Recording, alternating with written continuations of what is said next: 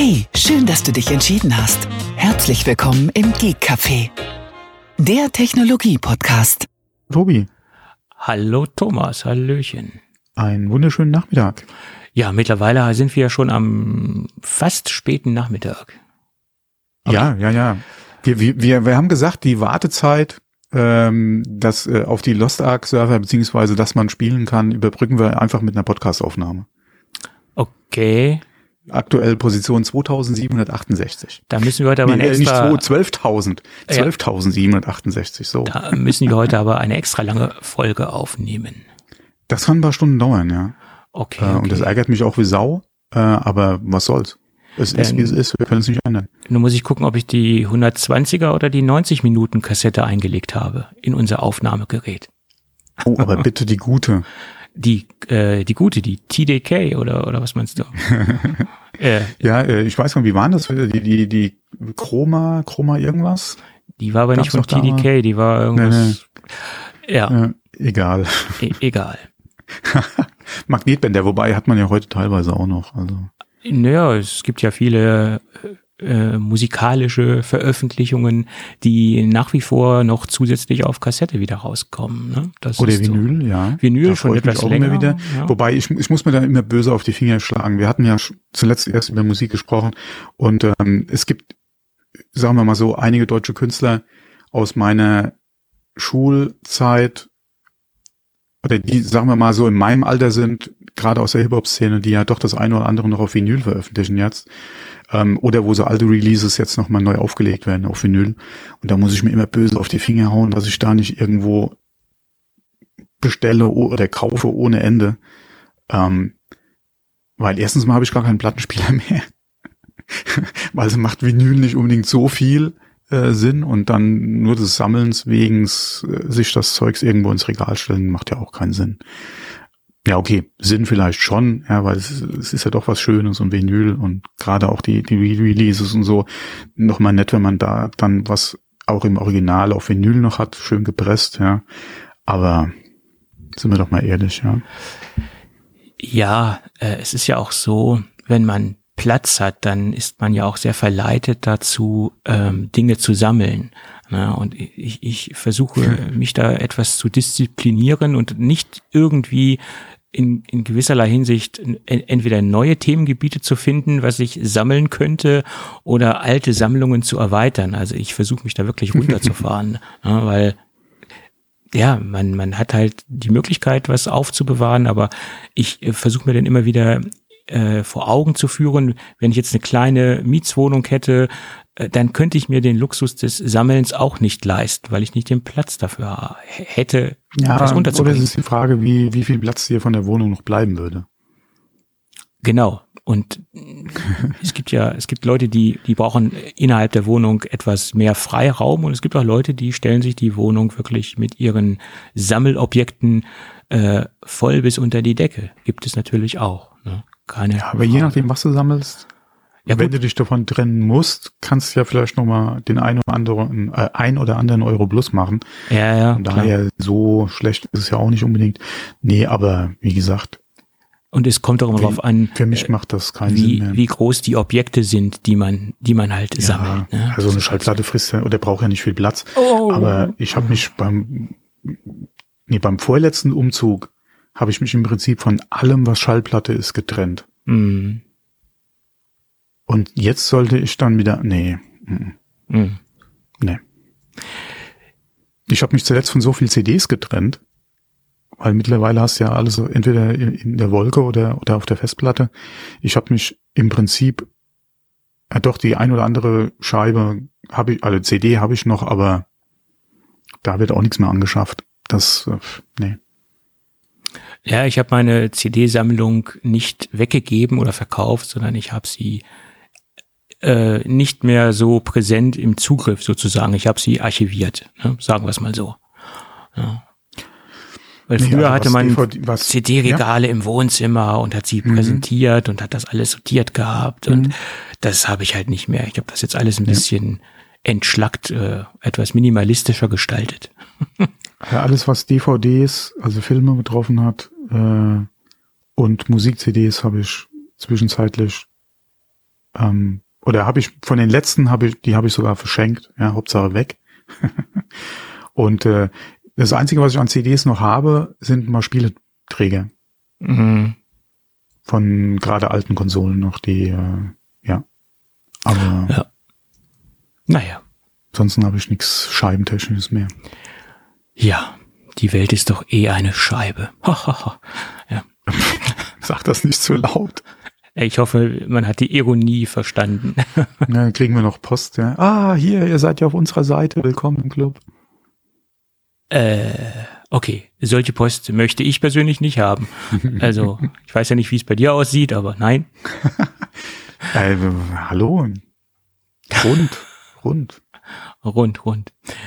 Gut. Und rund geht's auch äh, im Laufe der heutigen Sendung, weil wir haben nämlich wieder die Firma iPalat als Werbepartner an Bord und dazu im ja. weiteren Verlauf der Sendung ein paar Worte mehr dazu.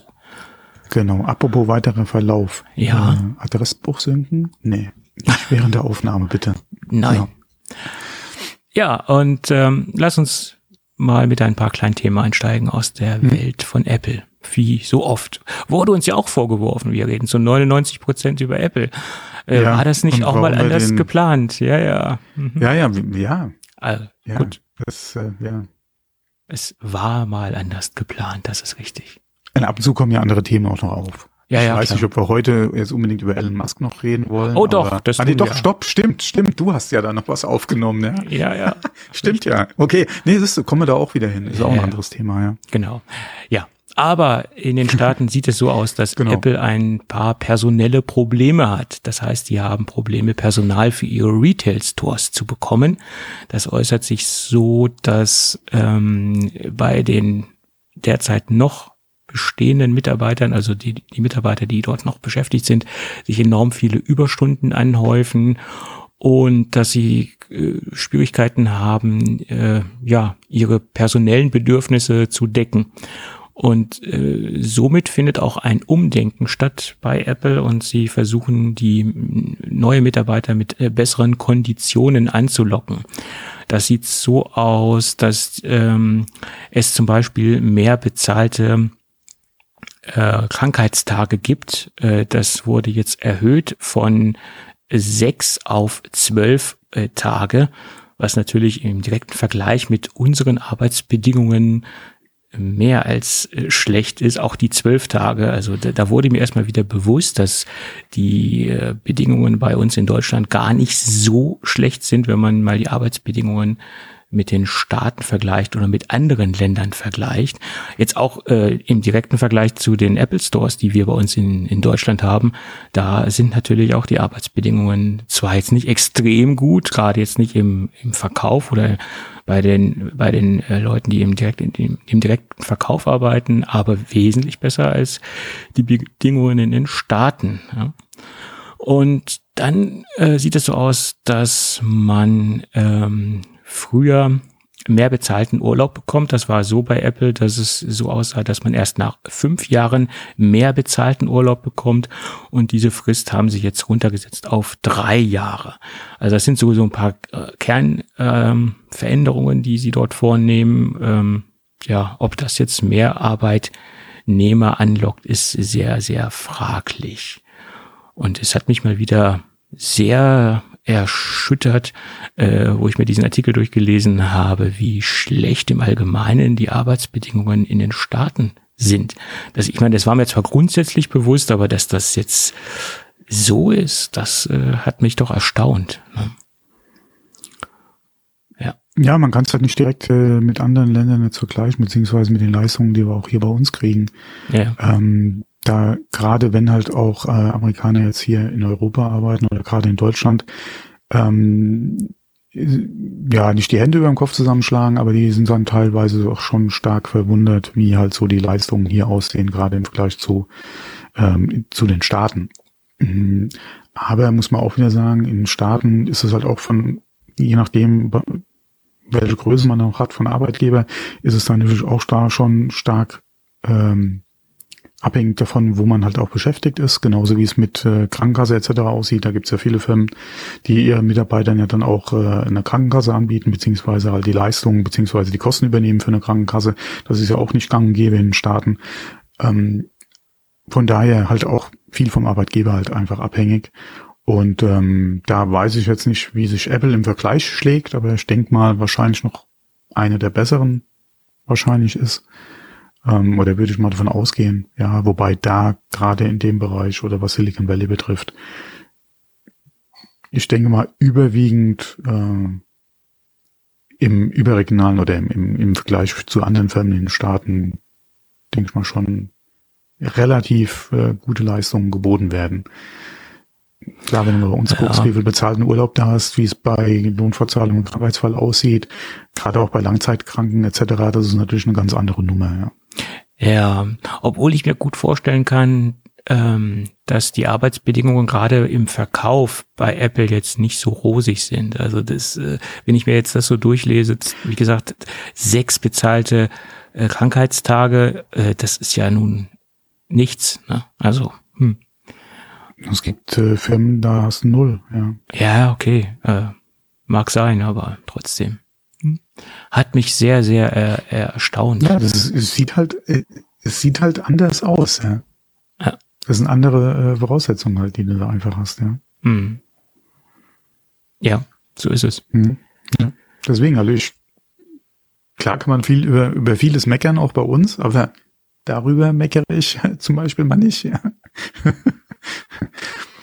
Ja gut, es gibt bei uns auch Jobs, die, äh, wo, die, ich sage mal so, sehr schlecht bezahlt sind äh, und so weiter. Ja, das ist wieder eine andere Sache. Aber wie gesagt, gerade über die Sozialleistungen, die du bei uns hast, ja, über die Rahmenbedingungen im, im, im Großen und Ganzen, ähm, da sind wir, egal ob du jetzt mal guckst im Einzelhandel oder, oder sagen wir mal in, in Jobs mit, äh, ähm, mit, äh, sag mal, Mindestlohn oder so sieht ja, oder sind die Voraussetzungen ja immer noch eine andere als jetzt zum Beispiel in den Staaten. Ja, ja, klar. Das ist richtig. Ja.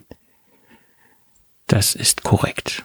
Ja, auch wenn du Kündigungsschutz etc. alles mal guckst, ja, gerade auch wie das gestaffelt ist, äh, beziehungsweise welche Möglichkeiten wir äh, in Deutschland auch haben, was jetzt äh, Rahmenbetriebs äh, ähm, äh, Tarifverträge und, äh, und äh, ähm, äh, Betriebsvereinbarungen etc. betrifft, da mhm. träumen andere von. Mhm. Ähm, aber genug dazu. Ähm, bleiben wir mal indirekt bei Apple. Mhm. Äh, Foxconn hat jetzt gerade in einem Artikel gesagt, dass sich die, ja, sagen wir mal, Chip-Krise entspannt. Also viele Komponenten, die sie halt beziehen, wo ja die letzten Monate teilweise ja auch länger ähm, wir die oder wie, was heißt wir, aber die Problematik im Markt ja einfach war, dass halt äh, lange Lieferzeiten da waren, Materialien oder Komponenten teilweise nur schlecht zu bekommen waren, äh, dass sich die Lage entspannt und sie halt davon ausgehen, dass wir die nächsten Monate hinweg äh, zwar nicht unbedingt jetzt so das Vor-Corona-Niveau erreicht wird, aber dass sich die Lage halt wesentlich entspannt. Und das ist ja auch schon mal schön äh, zu hören, dass äh, aus der Ecke, ja, und Foxconn macht ja sehr viel für Apple. Und äh, bei Apple haben wir ja auch äh, schon die eine oder andere ähm, Nachricht ja gehabt, beziehungsweise Informationen gehabt, auch gerade was jetzt iPhone und, und äh, letzte, letzte Quartal betrifft, wie viel sie nicht verkaufen konnten, weil sie die Nachfrage nicht decken konnten, weil sie nicht entsprechend genug äh, Geräte bauen konnten. Ähm, dass ich, wie gesagt, das hoffentlich jetzt demnächst ein bisschen entspannt. Nicht, wie gesagt, wieder auf das alte Niveau zurück, aber auf jeden Fall wesentlich besser. Und das ist ja auch schon mal eine Nachricht, die ja dann im Prinzip nicht nur Foxconn und Apple betrifft, sondern sich ja quer durch die Branche hoffentlich dann zieht. Ähm, und wenn man dann so andere Nachrichten hört, äh, dass ja, äh, hast du es gelesen habt in Bezug auf SSD äh, und äh, Preisentwicklung, beziehungsweise dass ja mit einer der größten Produzenten von NAND-Speicher äh, da ja ein paar Chargen entsorgen musste wegen verunreinigten Material in der Produktion. Nee, das habe ich jetzt nicht gelesen. Nee. Ja, äh, man geht davon, alle 30 Prozent, glaube ich, Markt, den er, den er da hat. Äh, unter anderem auch Zulieferer für Apple anscheinend, was NAND betrifft. Ähm, man geht momentan davon aus, dass wahrscheinlich sich jetzt äh, kurz mittelfristig SSD-Preise um bis zu 10 Prozent wahrscheinlich erhöhen werden. Mhm. Ähm, weil, wie gesagt, da doch ein relativ großer Teil einfach an, ähm, an äh, Komponenten halt wegfällt. Mhm. Ähm, ja, muss man mal gucken, aber. Das, das, das erklärt das wahrscheinlich schwierig. auch ähm, äh, ein, ein, ähm, ja, ein Erlebnis, was ich in, der, in den letzten Tagen hatte. Ich hatte eine Sample-Anfrage bei einem Hersteller ähm, gestellt, äh, der SSDs äh, herstellt. Es ging um eine externe SSD und da sagte er mir, ja, äh, sein Sample-Pool wurde jetzt drastisch reduziert und er müsste jetzt extrem priorisieren und er kann mich derzeit äh, für ein Sample nicht berücksichtigen. Jo. Äh, das erklärt natürlich wahrscheinlich auch die die ähm, drastische Reduzierung des Sample Pools, weil es wurde auf 70, also es wurde um 70 Prozent reduziert laut Aussage des Mitarbeiters. Ob das jetzt wirklich so ist, kann ich natürlich nicht kontrollieren. Ja, ja. Ähm, ja. Äh, ich habe hier gerade den Artikel nochmal aufgerufen. 6,5 Exabyte mhm. äh, von Western Digital und Kioxia. Okay, sind, jetzt, äh, sind jetzt weg wegen verunreinigten äh, Material anscheinend. Ja.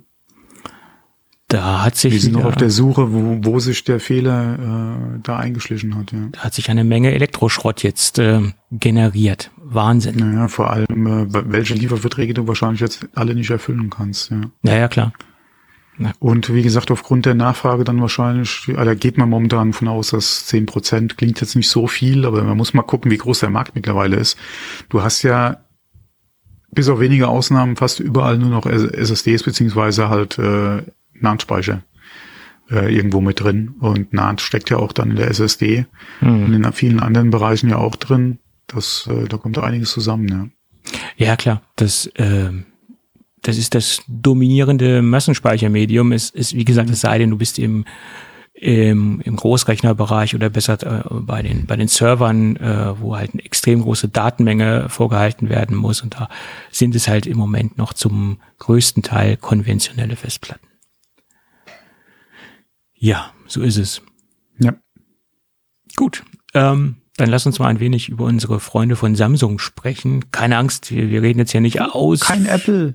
Äh, wir reden jetzt nicht ausführlich. Also ich möchte jetzt nicht ausführlich über die neuen S22 Geräte sprechen, Nein. weil es Nee, weil es technisch gesehen jetzt in meinen Augen keine extreme Weiterentwicklung war. Es war eine solide Modellpflege, ja. mehr Evolution als Revolution, aber das sehen wir ja im gesamten Smartphone-Markt. Ich gerade sagen, ja, generell, ja. Das ist bei Apple ja jetzt nicht anders und das ist ähm, mehr oder weniger eine Entwicklung, die sich auf ganz kleinen Schritten weiterentwickelt. Äh, die großen Paukenschläge äh, sehen wir da jetzt äh, leider nicht mehr. Ich äh, stelle mal so die steile These in den Raum, dass der Smartphone-Markt ist mehr oder weniger aus, ausentwickelt. Ne? Ja, kann man jetzt glaube ich so nicht unbedingt stehen lassen. Gerade, ja, es ist halt die Frage, wie definiert man halt ausentwickelt oder beziehungsweise halt auch gerade alles, was jetzt in den Flip-Bereich geht, da hatten wir es ja auch jetzt vor kurzem erst davon gehabt. Inwieweit lässt man das halt als Innovation halt durchgehen. Ja, da kann man natürlich trefflich drüber streiten, mhm. ganz klar. Und für mich ist ähm, ja der, der, der Foldable-Markt ein ganz, ganz schwieriger Markt und da bin ich, dem stehe ich sowieso sehr kritisch gegenüber. Mhm. Ja. Na gut, aber trotzdem sind mir ein paar Dinge sehr positiv aufgefallen, äh, was, was Samsung da ähm, verkündet hat. Zum Beispiel, dass sie jetzt vier Jahre Major-Updates liefern. Ähm, das ist äh, ja, das ist schon mal eine Aussage und fünf Jahre lang Sicherheitsupdates. Also man kann jetzt wirklich äh, sehr, sehr lange sein Gerät benutzen und ist immer auf dem neuesten Stand und das ist äh, im Android-Bereich schon mal echt eine Ansage. Na, da hat Samsung mal vorgelegt. Ich, ich glaube, da sind sie jetzt sogar vor äh, Google mit ihren, ihren Pixel-Geräten. Also da ähm, sind sie jetzt eigentlich Klassenprimus, ne? Äh, sind auf jeden Fall ganz vorne mit dabei, hm. wobei sie es ja, glaube ich, ein bisschen einschränken. Ja, weil sie machen es ja nicht durch, äh, sie produzieren ja mehr als das S22. Ja, ja, Wenn man da mal guckt, ähm, wie viel Geräte oder unterschiedliche Geräte sie ja machen, also nicht für alle Samsung-Geräte hast du, glaube ich, diese, diese Zusage. Ja. Ähm, aber gerade für die ganzen, ja, oder gerade für das 22 beziehungsweise ähm, für diese Familie hast du halt äh, auf jeden Fall die Sicherheit jetzt, dass du so lange halt ähm, zumindest mal Updates bekommst. Mhm. Äh, inwieweit du die natürlich von Android haben willst, eine andere Frage. das eine oder andere, was man jetzt von 12 äh, L und von 13 gesehen hat, naja, okay, aber das muss man halt mal in der Praxis sehen, wenn es dann wirklich da ist und nicht nur Beta, ähm, was da dann äh, auf einen zukommt. Aber wenn man da auf jeden Fall schon mal die, die, oder sich darauf verlassen kann, dass es dann auch kommt, ist ja auch schon mal viel gewonnen. Ähm, und man muss ja auch mal gucken, ja, du, wie lange nutzt du dein, dein iPhone jetzt? Wie lange nutze ich mein iPhone? Mhm. Das, äh, wenn wir, wenn wir beiden noch bis September warten, sind die vier Jahre voll. Ja. Äh, da muss man auch mal gucken. Es ist ja heute also generell so, ja, dass gerade in Deutschland oder äh, die, die äh, meisten nutzen die Geräte ja, wie die Vertragslaufzeit ist. Und es ist ja immer noch ein Laufzeit äh, dominierter Markt, den wir hier haben. Äh, von daher hast du ja mindestens mal zwei Jahre, wo das Gerät ja dann auch in der Regel von derselben Person genutzt wird, ähm, dann weitergegeben wird. In unserem Fall werden es dann, aber ob es bei mir wirklich vier Jahre werden, wage ich mal stark zu bezweifeln. Ich denke mal, demnächst muss dann doch mal ein neues iPhone her. Ähm, aber äh, es wäre natürlich schade, du nutzt dein Gerät vier Jahre, gibt's weiter, dann wären keine Updates mehr da, aber das Risiko hast du dann einfach, ja. Ja gut, bei Apple ist das, das ist Risiko relativ gering, weil die Geräte ja äh, länger abgedatet werden im Regelfall, also, ne? Und ich, ich bin mal gespannt, ob das, oder ob sie das wirklich dann auch die nächsten zehn Jahre so noch durchziehen.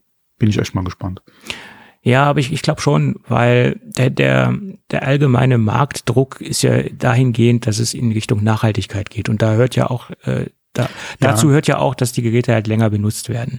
Und das und ist ja auch. Was jetzt Software betrifft und das äh, ist ja auch gerade in der Gesetzgebung wieder so ein Thema, ja. Mhm. Ja, und ich glaube, das mhm. ist ja auch der, äh, warum Samsung reagiert, weil der allgemeine mhm. Druck, der aus der ganzen ja. Szene kommt, der, äh, den spürt natürlich auch Samsung und äh, Apple hat ja, hat ja dieses ganze Thema der, der langen Update-Fähigkeit der Geräte vorgelegt, ne? Also da, da ja, haben sie wobei ja, sie da auch die letzten Jahre starken Kritik standen, wenn man mal guckt, auch die ganzen Klagen, die sie hatten äh, in Bezug auf äh, Geräteverlangsamung, äh, ja. Batterie, was wir hatten, ja, äh, etc. Da gab es natürlich auch schon äh, viel Kritik, aber nach wie vor muss man sagen, da ist man, selbst wenn, ja, man, man einfach sagen muss, äh, es gab da die Situation, dass halt wirklich aufgrund der Batterielaufzeit beziehungsweise der Akkulebensdauer da ein bisschen ja, wie soll man jetzt sagen, manipuliert nicht, tricksen will ich es auch nicht nennen, aber dass er halt optimiert wurde, um es mal so auszudrücken. Mhm. Ähm, mir ist das nach wie vor immer noch lieber, als dass äh, das Gerät unbrauchbar wird. Ja, ja, ja auf jeden Fall. Ähm, äh, ja, also das, das ist so ein Punkt, der mir sehr positiv aufgefallen mhm. ist, was ich aus diesem Event halt halt mitgenommen habe. Und was mir auch sehr gut äh, gefällt, dass die Notreihe jetzt quasi ersatzlos gestrichen worden ist und die, die, die Kernfunktion ja. vom, vom Note ins Ultra gewandert ist. Also der S-Pen. Ja, das Note ist tot, es lebe das neue Note. Ja, ja der, der S-Pen ist jetzt ins Ultra gewandert. Hm. Ähm, und im Endeffekt war es ja auch in der Vergangenheit so, dass sich das Note äh, nicht großartig unterschieden hat zum normalen Galaxy. Da gab es, glaube ich, in der Arbeitsspeichergröße Differenzierungspunkte. Das Note hatte, glaube ich, klassischerweise, äh, also in der Vergangenheit mehr Arbeitsspeicher und halt den S-Pen. Und sie haben jetzt im Endeffekt zwei Gerätekategorien ähm, zusammengeführt, was ja auch so ein bisschen ähm, ja, ich, ich sag mal so, auch so ein bisschen in den Nachhaltigkeitsbereich reingeht. Man muss nicht zusätzlich noch eine Produktlinie am Leben halten, man muss sie nicht entwickeln, man muss sie nicht äh, weiterführen, man kann es quasi, oder man kann quasi die Features in ein Gerät äh, zusammenführen und das haben sie jetzt gemacht. Und das, das bewerte ich jetzt auch mal sehr positiv. Ja. Ich, ich, ich äh, würde mir persönlich wünschen, dass sie auch noch ein paar andere Geräte eindampfen und ein paar Funktionen zusammenführen und das gesamte Smartphone-Portfolio etwas reduzieren würden, weil es ist Wahnsinn, was, wenn man sich das komplette Samsung-Portfolio anschaut, was die für ein großes Portfolio haben, ähm, das ist sehr, ich finde, sehr negativ. Aber darüber kann man sich natürlich auch streiten.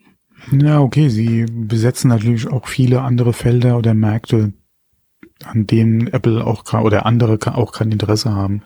Ja. Ähm, die sind da sehr quer oder sehr breit aufgestellt. Ähm, ist halt eine andere Strategie, als jetzt zum Beispiel Apple fährt. Ja, obwohl sich da Apple ja auch schon etwas mehr geöffnet hat, äh, iPhone SE als Stichwort. Zwangsweise, Zwangsweise, ja. ja. Zwangsweise, klar, ja. weil sie dann natürlich auch zumindest mal diesen Markt halt mit bedienen wollen. Ja. Ähm, aber Apple, äh, aber äh, Samsung ist da natürlich noch wesentlich breiter aufgestellt. Mhm. Äh, alleine schon, ja, weil sie halt gerade im äh, subventionierten Bereich ganz stark weltweit sind, da natürlich auch überall einen Fuß in der Tür halt einfach drin haben wollen, ja. Ja. Und wenn man mal guckt, welche Samsung-Geräte du schon für einen Euro im Vertrag mitholen kannst, ähm, oder wie da auch die Gebrauchtpreise einfach sich entwickeln, das ist eine ganz andere Sache als bei Apple. Ne? Äh, die Gebrauchtpreise sind für den Kunden, der gerade ein Gerät sucht, sehr interessant, aber für den, der es verkaufen will, nicht so interessant, sagen wir es mal so. Je nach Modell, was man hat, ja. Ja. Äh, aber selbst, eine schwierige Sache, selbst wenn du ein Flagship-Phone ja? hast, die sind auch sehr schnell, äh, die verfallen auch sehr schnell im Preis. Ne? Das ist jetzt nicht nur bei den günstigen äh, Modellen so, mhm. auch die Flagship-Geräte sind sehr schnell äh, dabei, im Preis zu verfallen. Mhm. Naja, okay. Äh, und dann hatten sie ja noch ein Tablet vorgestellt, da haben wir ja. gerade kurz vor der Sendung drüber gesprochen. Ähm, ja, da haben wir jetzt eine Notch, die uns da präsentiert wird. Mhm. Und kleine Randnotiz, äh, Samsung hat sich ja ein bisschen negativ in der Vergangenheit zu der Notch bei den iPhones geäußert. Und alle diese Videos sind nicht mehr auf dem Samsung-Channel aufzufinden. Die haben sie, sagen wir mal, so unter den Teppich gekehrt. Das ist äh, ein kleiner Fun-Fact ja. am Rande. Aber wie heißt es schön, das Internet vergisst nichts. Ja. Nein, die Videos sind natürlich irgendwo noch aufzufinden, das ist keine Frage. Äh, aber es ist immer sehr interessant, ähm, die Marketingstrategie von Samsung zu verfolgen. Und sie können sich dann auf einmal gar nicht mehr dran erinnern, dass sie jemals negativ über die Notch gesprochen haben, so ungefähr. Ja, aber, aber wie war es äh, bei Steve Jobs auf der Bühne? Ähm, auf so einem kleinen Gerät will keine Video gucken? Und ja. drauf hatte der Nano-Video? ja, okay.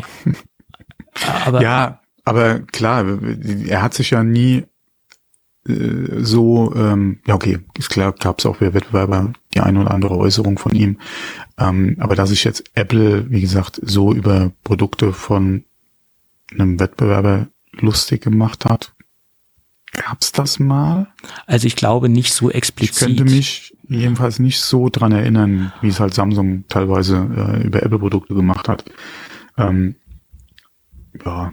Es gab halt ja. immer diese, in den letzten Jahren verstärkt immer diese Performance-Geschichten, Android und, und Market-Share-Geschichten mhm. äh, und Update-Geschichten, wie lange sie halt die Updates noch liefern und im, im, im Vergleich das Android macht. Also das, das ist in den letzten Jahren mir auch verstärkt aufgefallen, dass das äh, Apple immer wieder angeführt hat, wo ich immer wieder angemerkt habe, Mensch, das hat doch Apple gar nicht nötig, äh, sich auf, äh, auf dieses Niveau zu begeben, aber sie haben es halt gemacht und ja, gut, das ist das Einzige, was mir äh, so als, als direkte Ansprache in Richtung Android aufgefallen ist. Aber ich glaube, sie haben niemals explizit Marken genannt. Und das haben sie relativ selten gemacht. Ja. Äh, ich glaube, performance-technisch haben sie es mal mit Laptops gemacht. Da haben sie, glaube ich, irgendwie Dell-Geräte oder, oder Lenovo-Geräte genannt, wenn es um Performance ging. Das haben sie mal gemacht, aber, aber so richtig aggressiv, wie es Samsung gemacht hat, hat es, glaube ich, Apple nie durchgezogen. Ansonsten möge mich jemand aus der Hörerschaft korrigieren. ja, so ist es. Kommen wir zum Themenblock AirTags. es ist mittlerweile ein Themenblock geworden. Oh mein uns. Gott, ja das, ja, wird auch so ein Running Gag. Ja, ja auch so ein Phänomen. Ne? Wie wir auch schon in den letzten Sendungen festgestellt haben, Tracker gab es schon jahrelang äh, vor den AirTags und jetzt wird halt dieses Stalking-Problem erst richtig bekannt oder richtig hochgewühlt. Ähm, ja, vorher hat da kein, keiner drüber geredet, also jetzt nicht die Massenmedien. Es, es, es mag natürlich vereinzelt Stalking-Fälle gegeben haben, auch mit anderen Produkten von Tile oder von, von Samsung oder was es da alles auf dem Markt gibt, aber äh, diese Themen wurden nie in die Massenmedien gespült. Ne? So ist es.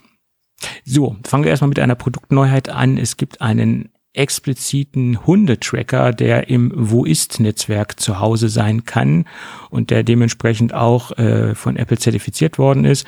Das ist der Facepore, Facepore, weiß jetzt nicht, wie es ausgesprochen wird, nehmen wir mal an, das ist jetzt richtig. Ähm, SmartTech oder Y oder YIP SmartTech. Äh, die Marke Facebook und die Produktbezeichnung sagte mir vorher gar nichts. Äh, das Produkt zeichnet sich so aus, dass es extrem robust ist, dass es halt wasserdicht ist und dass es halt äh, auch am Hundehalsband getragen werden kann. Also dass man diese ganze typische äh, Befestigungstechnik für Hundehalsbänder hat. Und wie gesagt, wasserdicht, stoßfest und so weiter. Äh, das ist im Endeffekt der große Vorteil von dem Produkt. Man könnte im Endeffekt genauso ein AirTag nehmen und äh, dafür ein, ein Case kaufen, der für, ein, für die Befestigung am Hundehalsband geeignet ist. Das würde im Endeffekt äh, den Zweck auch erfüllen, ähm, weil der Hundetracker kostet genauso viel wie ein AirTag, der kostet 35 ähm, US-Dollar. Bisher erscheint er äh, ausschließlich in den Staaten oder bisher ist er nur in den Staaten verfügbar. Ob oder wann das Ding nach Europa oder nach Deutschland kommt, ist noch nicht bekannt. Ist das dann auch so ein, ich sag mal, normaler Bluetooth-Tracker? Weil für 35 Dollar kann da ja nicht viel Technik drinstecken. Ja, es ist, ist im Endeffekt, der hat die gleiche Grundfunktionalität wie das Apple-Ding, ah, ist okay. natürlich kein GPS-Tracker, also jetzt nicht erweitert mit irgendwelchen Funktionen. Er ist im Endeffekt ein, äh, ein AirTag letztendlich. Nur mhm, anders ja. verpackt und auf robuste, mhm. äh, robuste Umgebung ähm, optimiert oder für robuste Einsatzzwecke optimiert. Ähm, ja, jetzt kommen wir zum nächsten Thema, was etwas, ähm, ja, da gibt es mal wieder einen Stalking-Fall, wo der erste Stalker oder im, im, im ganzen Verfahren sozusagen verhaftet worden ist.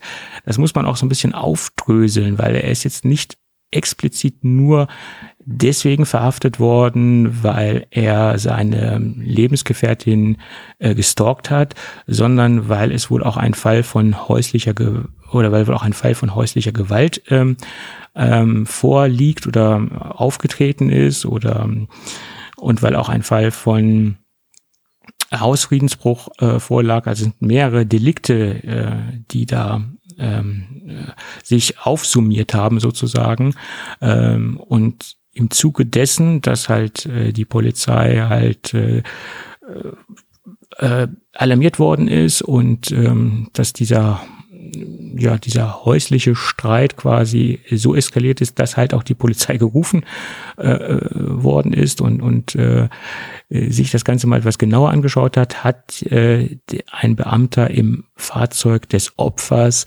auch ein AirTag gefunden. Und das ist quasi äh, der ganze Hintergrund der Geschichte. Äh, die Massenmedien haben es jetzt ein wenig anders interpretiert. Sie haben halt gesagt, okay, Stalking, äh, der, der erste, die erste Festnahme aufgrund von Stalking. Aber wenn man sich genauer das Ganze anschaut, sieht es ein bisschen anders aus. Da sind halt noch ein paar andere Straftaten ähm, erfolgt. Äh, es ging jetzt nicht nur um Stalking. Aber der hat halt das komplette Programm abgezogen. ja. So, und das Thema wurde wohl so präsent, äh, allgemein das Thema Stalking, dass sich auch Apple dazu genötigt gefühlt hat, äh, was zu tun. Und jetzt hat Apple also ein paar Maßnahmen eingeleitet. Die erste Maßnahme ist, wenn man das erste Mal ein AirTag einrichtet, dass man die, dass man einen äh, direkten Hinweis bekommt, dass die Verwendung von von AirTags äh, ausschließlich zum Tracken von ähm, von Personen ohne Zustimmung nicht erlaubt ist und dass das in vielen Regionen der Welt eine Straftat, äh, Straftat darstellt. Und wie gesagt, äh, Stalking ist kein Kavaliersdelikt. Also das bekommt man explizit äh, bei der Ersteinrichtung der AirTags jetzt angezeigt. Ähm, dann gibt ist äh, eine Erweiterung des bestehenden Support-Dokumentes. Da wird nochmal darauf hingewiesen, explizit, dass äh, äh, es nur darum geht, äh, seine eigenen Dinge zu tracken und es nicht erlaubt ist, äh, fremde Personen zu tracken, die nicht darüber in Kenntnis gesetzt werden und die nicht ihr, ihr Einverständnis dazu geben. Ähm, das wird auch nochmal im Support-Dokument erwähnt, wie jetzt auch bei der Erstinstallation der AirTags. Das ist ja auch richtig so. Das sollte man auch, das hätte man auch schon ein bisschen früher einbauen können, aber wahrscheinlich hat Apple in dem Moment auch nicht gedacht, dass dieses Thema so präsent werden wird. Äh, des Weiteren hat man die Möglichkeit, jetzt auch dieses Precision Finding anzuwenden, wenn einen angezeigt wird, dass sich ein fremder AirTag in der Nähe befindet. Äh, aktuell ist es halt so, dass es nur angezeigt wird, es befindet sich irgendwo ein, ein äh, ein fremder AirTag, aber man hat halt nicht diese Möglichkeit, wie bei einem eigenen AirTag, das Ding exakter zu ähm, lokalisieren. Und das wird jetzt auch bei den, bei den fremden AirTags angezeigt. Ähm, und man hat jetzt halt die Möglichkeit, den fremden AirTag oder den vermeintlich fremden AirTag ähm, schneller zu finden. Äh, da wird also auch noch ein bisschen was an der Genauigkeit getan, äh, das Produkt äh, aufzufinden oder schneller aufzufinden. Ja, und äh, des Weiteren ist es so, dass äh, die Zusammenarbeit mit den Strafverfolgungsbehörden ähm, etwas intensiviert wird. Ähm, sie weisen darauf hin, dass wenn es sich um einen Stalking-Fall handelt oder einen Stalking-Verdacht handelt, dass die Daten direkt auch weitergegeben werden. Das haben sie auch schon in der Vergangenheit getan. Das konnte man jetzt auch nochmal aus der Pressemitteilung herauslesen. Also Apple ist da, äh, was die Datenherausgabe an, anbelangt, in diesem Fall sehr ähm, kooperativ was ich auch richtig finde, wenn es sich um einen konkreten Stalking-Fall handelt, äh, sollte man auch die Daten rausgeben. Da, das finde ich auch gut so. Und des Weiteren wird nochmal darauf hingewiesen, dass jeder AirTag eine Seriennummer hat und die Seriennummer dementsprechend auch mit der Apple ID verknüpft ist. Und das sollte sich wahrscheinlich mal jeder potenzielle äh, Stalker auf der Zunge zergehen lassen dass man, wie gesagt, nicht mehr so, also mit den normalen äh, Bordmitteln nicht mehr anonym unterwegs ist. Ja. Ja, das sind im Moment so die Dinge, die Apple äh, umgesetzt hat und sie prüfen noch weitere Maßnahmen im Laufe des Jahres, um das ganze Thema Stalking ähm, noch mehr ein, einzudämmen und äh, da wird wahrscheinlich noch ein wenig mehr kommen, laut eigenen Aussagen. Hm. Gut, dass Apple reagiert äh, und interessant, dass es äh, jetzt so hochkocht, das Thema. Ne? Ja, okay, Apple kann die Presse natürlich nicht recht sein. Ne? Nee, nee. Und mehr oder weniger ist der Druck sehr hoch und äh, dass, dass sie da reagieren müssen, ne? in, de, in dem Fall.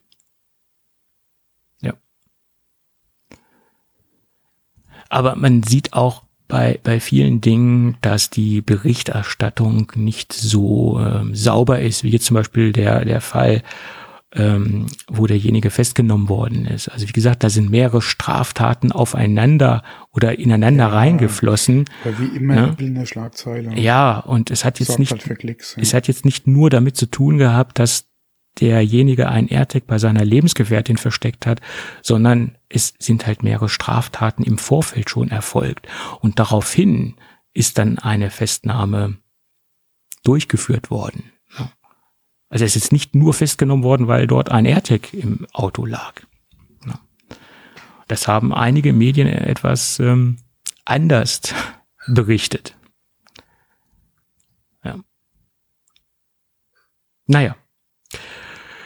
Gut, dann lass uns mal einen harten Themenbreak machen und lass uns mal in die Gerüchteküche einsteigen. Die, äh, die Digitimes-Leute haben jetzt mal wieder den, den Vogel abgeschossen. Hast du das äh, mitbekommen? Hm, kommt doch an, was du meinst jetzt. Ja, sie, ich meine, es gibt ja sehr viel Spekulationen um das ähm, März-Event, das eventuell kommende März-Event. Ähm, die meisten ja, sagen. Garmin hat ja den Termin im Prinzip jetzt nochmal bestätigt. Er sagt ja, der 8. März äh, wird der Termin und da werden wir äh, den Spring-Event haben am 8. März. Wiederum Ross Young hat gesagt, naja, er glaubt nicht an den 8. März. Und wenn man sich den Track Record von äh, Ross Young anschaut, der ist auch sehr gut und sehr sauber. Also ich weiß nicht, ob, ob wir wirklich am 8. März ein, ein Spring-Event sehen. Da bin ich noch ein bisschen skeptisch. Ne? Und spätestens so am 1. 1. März rum sollten wir dann, also der allerspäteste Zeitpunkt, 1. März, sollte dann auch eine Einladung rausgehen. Ne? Sonst ist es äh, ein bisschen zu spät. Oder es kommt ein Presse-Event. Ein Presse-Event. Also wenn, dann wird es ja eh eine reine Online-Veranstaltung. Also Ja, das sowieso. Ja. Ob die, das musst du ja nicht vier Wochen im Voraus ankündigen. Ja. Naja, aber auch im, in der Vergangenheit haben sie so ein, so ein, so ein Online-Event immer acht Tage vorher angekündigt, so im Schnitt. Ja. Und das, das pusht natürlich auch nochmal die Berichterstattung. Wenn jetzt Apple ein Event ankündigt, was meinst du, was da wieder Ja, dann Los ist. mal ein paar Gerüchte mehr und Spekulationen hier und Ja, genau. ja, ja. Ja. Na gut, also zwei Dinge scheinen ja sicher zu sein. Das iPhone SE in der dritten Generation, das soll ja wohl recht sicher sein.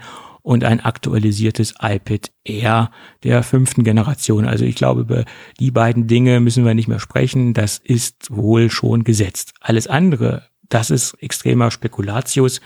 Ob da jetzt ein iMac kommt, ob da jetzt ein Mac Mini kommt, ähm, das ist sehr, sehr fraglich. Ob beides kommt oder nur eins von beiden kommt, ist sehr fraglich. Aber was Digitimes jetzt rausgehauen hat, das ähm, ist jetzt nach meiner Meinung sehr ins äh, Blaue geschossen. Ähm, es geht nämlich darum, dass sie das ähm, Einsteiger MacBook Pro jetzt schon vorstellen wollen, also das Update vom Einsteiger MacBook Pro. Und das soll jetzt schon mit dem M2-Chip kommen. Und beides halte ich generell für möglich, aber nicht im März. Äh, das ist nach meiner Meinung zu früh für den M2-Chip. Äh, und auch, ja, also ich glaube nicht, dass das passieren wird. Jedenfalls nicht auf Basis vom M2-Chip. Ja. Naja, äh, ansonsten macht ja ein Update keinen Sinn. Ähm, ja, aber du hast natürlich erstens mal ein Produkt, was erstmal erklärt werden müsste, äh, dem Otto-Normalkunden, dass der M2-Chip in der Standardausstattung nicht schneller ist als der M1 Pro Max oder äh, der M1 Pro oder der M1 Max. Ähm, das ist halt schwierig zu vermitteln, dass es sich hier denn nur um einen Einstiegschip handelt aus der kommenden M2-Serie. Also da, da würdest du natürlich eine große Verwirrung äh, stiften. Ne? Wie bringst du das den Kunden bei? Das ist das Problem, was ich sehe. Ja, okay, äh, M2 ist ja nur ein Einsteigerchip. Kann man Ja. den Kunden schon verkaufen. Die Frage, die sich mir nur stellt, ist, ob das jetzt schon Zeit wäre, weil M1 ist noch kein Jahr alt. Ja, Nee, stopp. Nee, doch, M1 ist ein Jahr alt, oder? der ist schon, äh, der ist glaube ich jetzt Der ist ein Jahr alt, ja. ja. Ja, auf jeden Fall, ja. Ende 2020 müsste das gewesen sein. Ja, dann ist er jetzt ein Jahr alt. Könnte natürlich sein, ähm, dass wir jetzt schon so weit sind äh, mit dem M2. So ungefähr, ja, was hat man mal gesagt, 15 Monate, ja. Würde Apple anstreben mit den äh, Apple Silicon äh, Generation, also äh, Updates. Ähm, käme jetzt dann ungefähr hin. Je nachdem, wann das Gerät auf den Markt kommt, Mhm. könnte durchaus sein, hätte man die 15 Monate, 18 Monate, äh, war ja so im Gespräch für die ähm, Pro- und Max-Updates, entsprechend dann eher zweite Jahreshälfte. Ähm, ja, ambitioniert würde ich sagen, wäre möglich. Sehe ich es allerdings jetzt schon, ja, gute Frage. Ja, ich meine, es ist auch die Frage der, der Verfügbarkeit gewisser Komponenten. Hat Apple genügend Komponenten, um jetzt den iMac vorzustellen? Hat sich das soweit entspannt, dass sie da genügend Stückzahlen, ähm, Stückzahlen liefern können, etc.? Ja, beim ne? iMac, beim iMac finde ich es ja eher noch interessanter, weil die Gerüchte waren ja auch, dass der iMac kommen soll mit einem M1 Pro und M1 Max. Richtig. Nur würde das zur zweiten Jahreshälfte noch Sinn machen, wenn du jetzt schon M2 bringst. Und wäre es da nicht sinnvoller, dann den M2 Pro und Max im neuen iMac zu verbauen? Weil wenn der eh schon so spät kommt. Ja.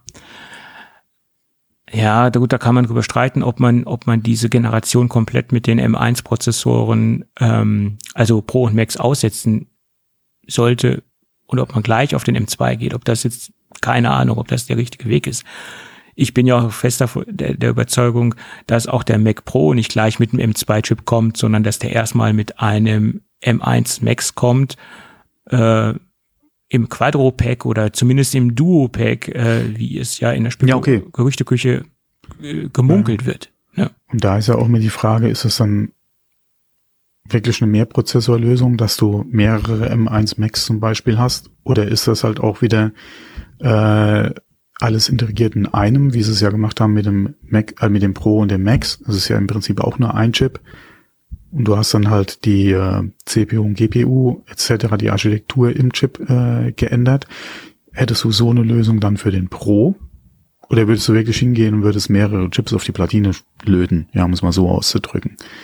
Ähm, weil wenn sie nämlich einen neuen M1 Ultra oder so entwickeln, würden für den Pro, hm.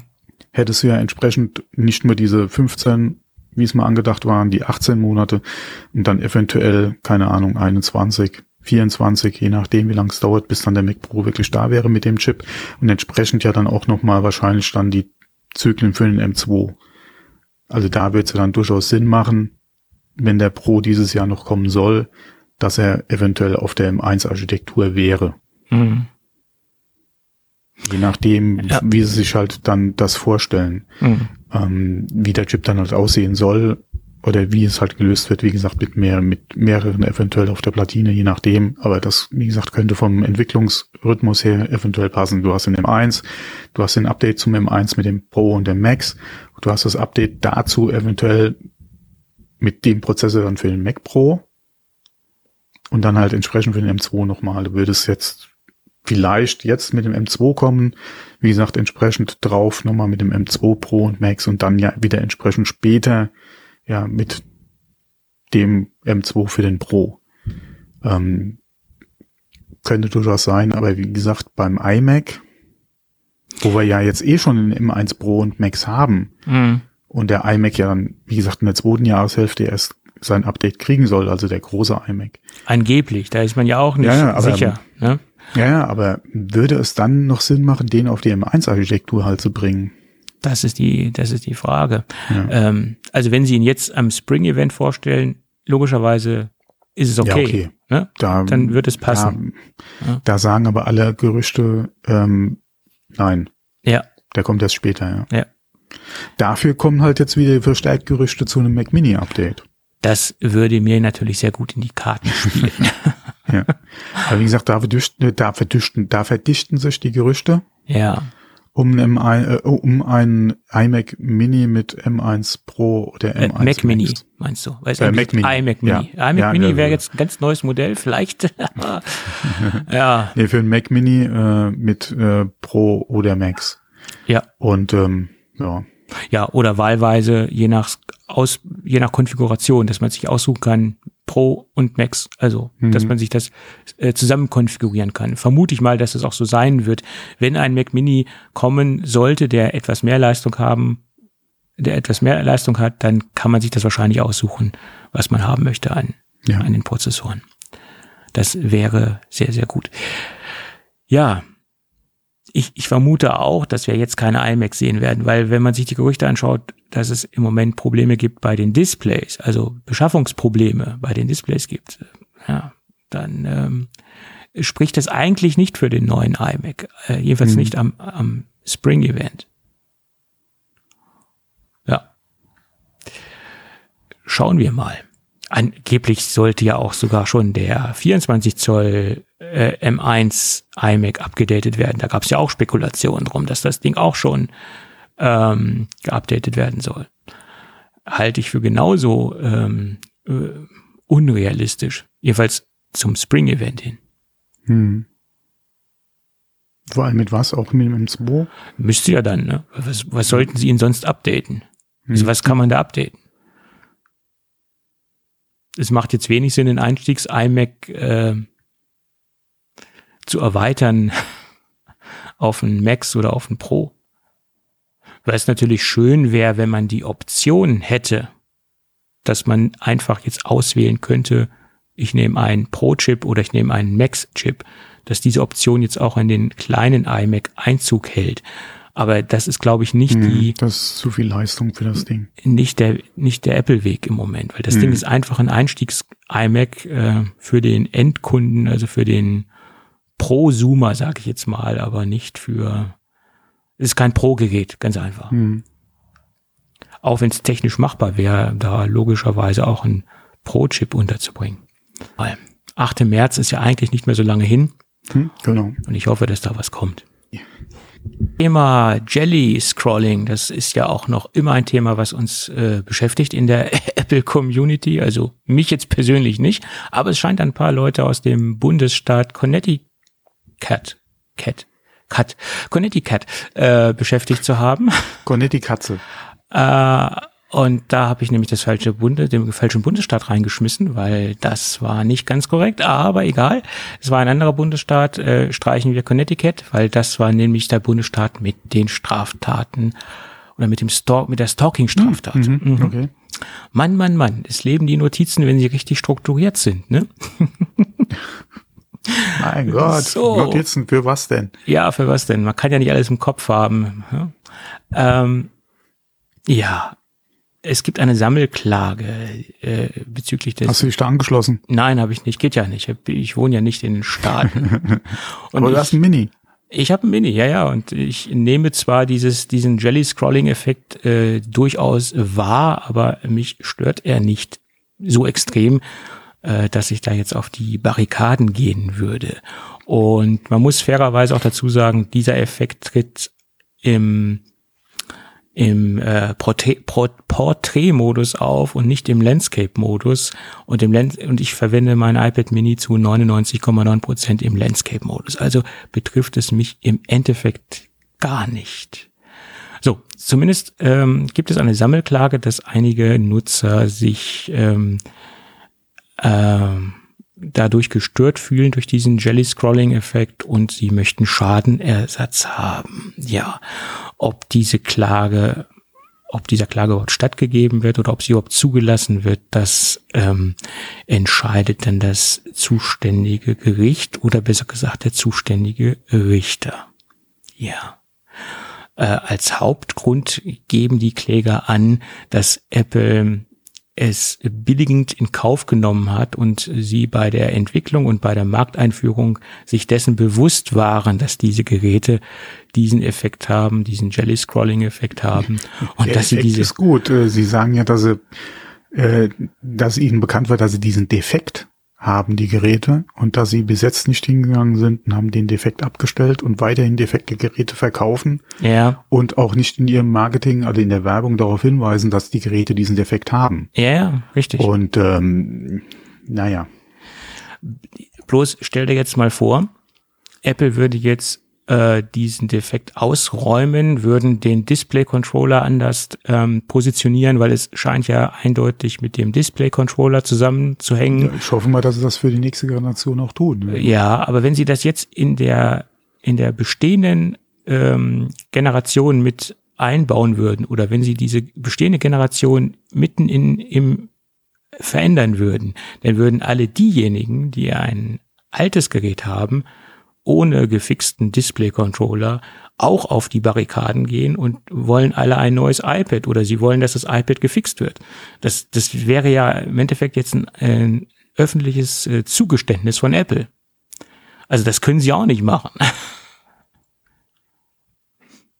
ne? Also Ja, die Frage ist, handelt es sich wirklich um einen Defekt?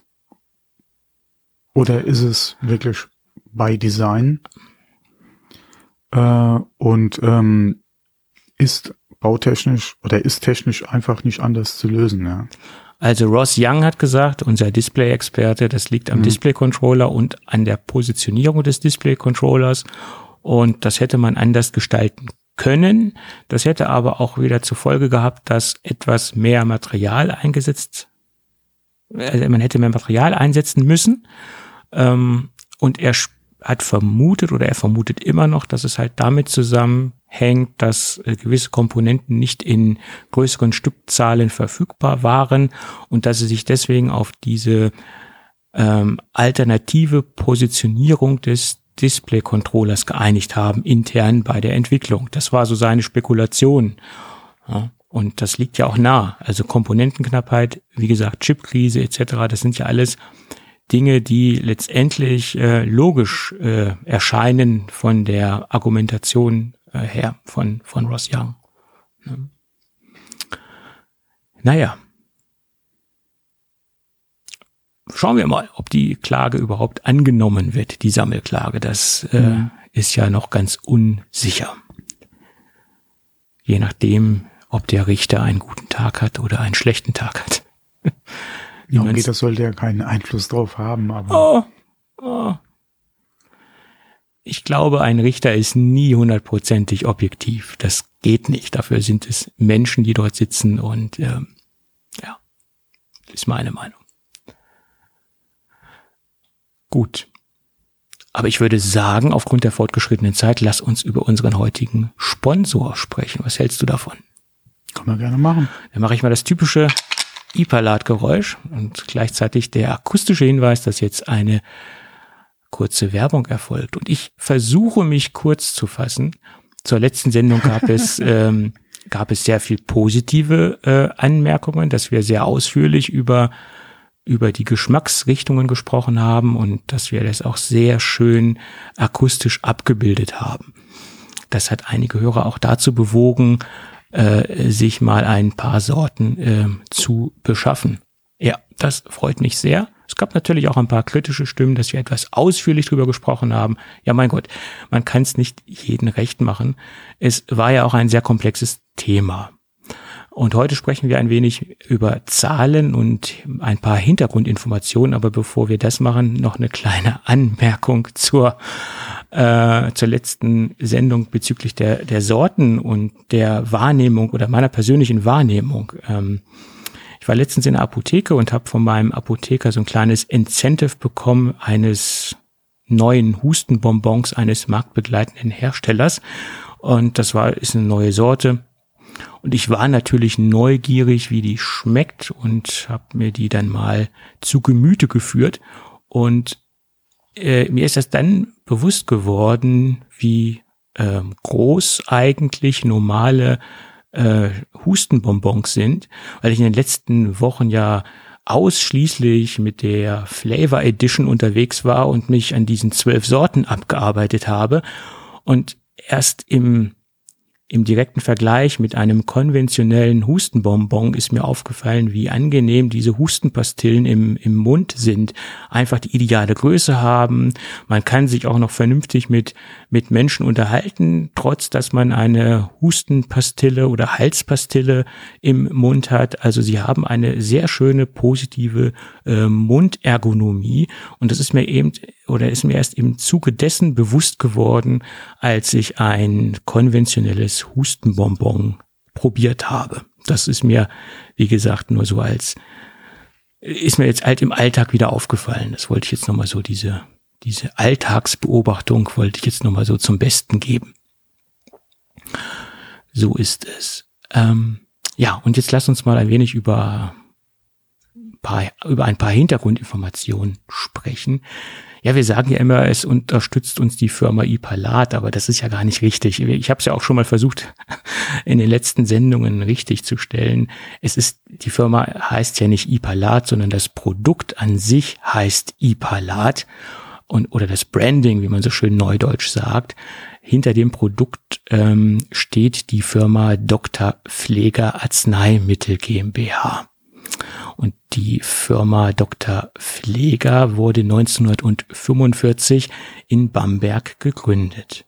Das äh, mittelständische Pharmaunternehmen beschäftigt 370 Mitarbeiter und äh, das Produktportfolio umfasst derzeit 60 Arzneimittel.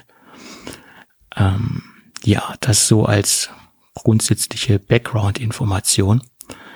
Ähm, und äh, das Besondere daran ist, das Unternehmen befindet sich zu 100 Prozent im Besitz der Dr. Robert Pfleger Stiftung. Und äh, in die Stiftung fließen sämtliche Überschüsse der Dr. Pfleger GmbH. Ja, das ist äh, auch das Besondere daran. Und jetzt fragt man sich, was sind denn die hauptsächlichen Ziele der Stiftung? Das erste Ziel ist natürlich die die Mitarbeiter am Standort zu halten und ähm, das ist also das Ziel der das, was über die, über die Stiftung, also das erste Ziel, was über die Stiftung schwebt, Erhalt der Arbeitsplätze am Unternehmensstandort. Ähm, das zweite Ziel ist es, sich ähm, äh, Forschungszwecke oder Forschungsvorhaben äh, zu fördern. Das bedeutet Grundlagen, medizinische Grundlagenforschung etc. Und äh, das dritte Ziel ist, soziale Projekte zu unterstützen. Das sieht in folgt so aus, das sieht wie folgt so aus, dass zum Beispiel Kindergärten, Schulen, Alten- und Pflegeheime unterstützt werden. Ja, und last but not least ist es so, dass zudem alle zwei Jahre ein, ähm, ein Preis äh, verlieren, verliehen wird. Der ist mit 50.000 Euro dotiert. Das ist der Robert Pfleger Forschungspreis. Und ich denke, das sind so ein paar Grundinformationen, die so die meisten äh, Konsumenten des Produktes gar nicht so auf den Schirm haben. Wie gesagt, dass es hier um eine Unternehmensträgerstiftung geht. Ich glaube, das ist den wenigsten bekannt. Ja, und das war's eigentlich zum, zum heutigen Spot. Wir haben es extra kurz gemacht äh, als ähm, Kontrastpunkte zum letzten Spot. ja. Dann würde ich sagen, wir bedanken uns für die freundliche Jawohl, Unterstützung bei nicht bei Ipalat, sondern in dem Fall bei der Dr. Pfleger Arzneimittel GmbH. Aber ich glaube, wir werden auch in den, in den nächsten Sendungen weiterhin Ipalat äh, nennen, äh, das fällt uns durchaus leichter. Gut, also vielen Dank. Ja, das weiß ja auch jeder. Oder ja, Ipalat ist einfach, genau. Äh, ist ein, tja, ein geläufiger Name sozusagen. Ne? Mhm. Fast schon wie Tempo. Gut. Dann lass uns mal in der Sendung weitermachen. Okay. Ja, wo sind wir denn hier im Dokument angelangt? Das ist die Frage, ob das andere noch ansprechen willst oder nicht. Äh, oh, das, das, das weiß ich nicht. Schauen wir mal. Schauen wir mal. Das andere Thema ist ja auch ein, ein Thema, was, was mir ja heute erst kurzzeitig äh, oder kurzfristig unter, unter meine Augen gekommen ist. Und ähm, ja, da geht es um Tierversuche. Tja. Und da hat sich das Ärztekomitee für verantwortungsvolle Medizin eingeschaltet. Den ist nämlich ähm, aufgefallen, dass die Firma Neuralink ähm, Tierversuche durchführt, die, sagen wir mal, äh, ja, nicht so dem, ähm, ja, dem, ja, oder die im, im schweren Maße gegen das Tierschutz äh, verstoßen. Ähm, Neuralink ist die Firma von Elon Musk und da geht es äh, schwerpunktmäßig um die Erforschung eines BCIs, also Brain Computer Interfaces und diese Interfaces haben sie halt bei Affen implantiert, um zu testen, wie gut die Entwicklung vorangeschritten ist, wie sich das auswirkt. Ähm, ja, und äh, haben dort einige Tierversuche durchgeführt. Und diese Tierversuche halten halt an und äh, die Chips entwickeln sich natürlich auch weiter und die Funktionen entwickeln sich weiter, etc. Also eine kontinuierliche Entwicklung der, der Chips und das wird halt ähm, am Affen getestet und ähm, das ist letztendlich auch grundsätzlich abgesegnet worden, dass man diese Tierversuche durchführen kann. Aber es ist ein bisschen ausgeufert, äh, wie man aus diesen Berichten herauslesen kann. Ähm, das heißt, dass die Affen sehr schlecht gehalten werden, ähm, dies die, die Versorgung sehr schlecht ist, also die ähm, allgemeine Pflege der Tiere sehr schlecht ist, dass die Käfige nicht den Standards entsprechen, die eigentlich vorgeschrieben sind, dass die Implantate pro Affe erhöht worden sind. Also das heißt, dass einige Affen bis zu zehn äh, Implantate tragen, was auch nicht in dieser Rahmenvereinbarung ähm, ähm, ja, äh, steht und was auch nicht äh, vereinbart war. Ähm, also da sind erhebliche ähm, Tierschutzverletzungen äh, aufgetreten und äh, da wird jetzt die das Ärztekomitee Klage einreichen ähm, und äh, da jetzt gegen vorgehen. Ja. Was ich auch richtig finde, wenn sich wirklich diese ganzen ähm, Beschuldigungen als wahr herausstellen, wo ich jetzt mal von ausgehe, ähm, dann finde ich es auch persönlich richtig, dass dagegen vorgegangen wird. Ja. Ist meine Meinung dazu. Ja, ist generell ein schwieriges Thema. Hm, Tierbesuche, ja, wie gesagt, ist ein schwieriges Thema. Ich bin eh kein Freund davon, egal in welchem Bereich jetzt. Ähm, manches lässt sich halt nicht vermeiden, weil du es letztendlich in, oder in letzter Konsequenz dann am Tier einfach machen musst, bevor du an, an den Menschen gehst. Ähm, ich bin, es wird trotzdem, es ist ja nicht nur meine Meinung, sondern generell, ja, ähm, von vielen Organisationen wird ja gesagt, dass wir zu viele, nach wie vor zu viele Tierbesuche machen und viele dieser Tiere halt in schlechten Bedingungen gehalten werden. Ähm, aber ja, es sollten in der Regel, wie gesagt, am besten gar keine Tierbesuche stattfinden. Ja. Ähm, leider, wie gesagt, lässt sich es halt nicht ganz ausschließen, äh, aber generell, wie gesagt, bin ich der Meinung, dass weniger tiefe Suche durchaus möglich wären. Ähm, zu den Besuchen bei, bei, äh, bei Neuralink ja, kann ich halt jetzt nichts sagen. Schlechte Tierpflege ist generell ein Thema, äh, was leider immer wieder diskutiert wird, ja. Ähm, wenn sie da irgendwie Fehler gemacht haben, klar, ist scheiße, ja, sollen sie auf jeden Fall auch entsprechend äh, zur Verantwortung gezogen werden. Genauso, wenn halt da Besuche gemacht wurden, die so nicht vorgesehen waren. Mhm. Äh, wer auch immer da die Entscheidungen getroffen hat, sollte halt, wie gesagt, auch dann entsprechend zur Rechenschaft gezogen werden. Andererseits in diesem Fall, das ist halt auch wieder so eine so eine Sache, ja, da geht's ohne Tierbesuche halt leider nicht. Das ist richtig. Ähm, inwieweit die Technik natürlich generell erstrebenswert ist, ist eine ganz andere Frage in der Science Fiction haben wir ja oft davon geträumt oder ist es ja oft ein Thema, äh, die Technik. Ähm, äh, ja, aber ja, irgendwann, äh, der, der eine oder andere wird sagen, irgendwann müssen wir damit anfangen. Mhm. Nur, äh, ja, ob wir wirklich schon so weit sind technisch, ja. Ja, ist also eine gute Frage. Ich, ja. ähm, ich Haben möchte wir jetzt vor kurzem drüber gesprochen, dass es sogar äh, Freiwillige gibt, ja? Ja, ja, klar. Äh, die sich ja äh, gerne mhm. zur Verfügung stellen würden, um das halt am Menschen auszuprobieren. Boah, Freunde, ey. Selbst wenn Elon Musk mit so einem Ding rumlaufen würde, ja, wäre ich immer noch nicht davon überzeugt, dass es eine gute Idee ist.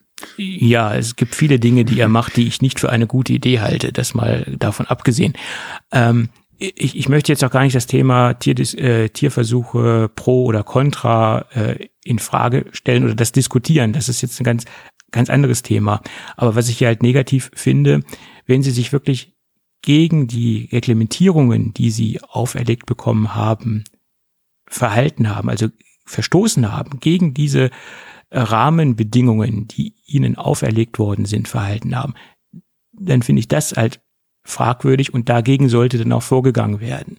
Ne? Also das ist, das ist halt der, der Punkt, den ich sehr negativ finde. Ähm, wenn sie halt schon die Freigabe dafür haben, dass sie Tierversuche durchführen können, dann sollen sie sich auch innerhalb ihrer Grenzen bewegen und sollen diese Grenzen auch einhalten.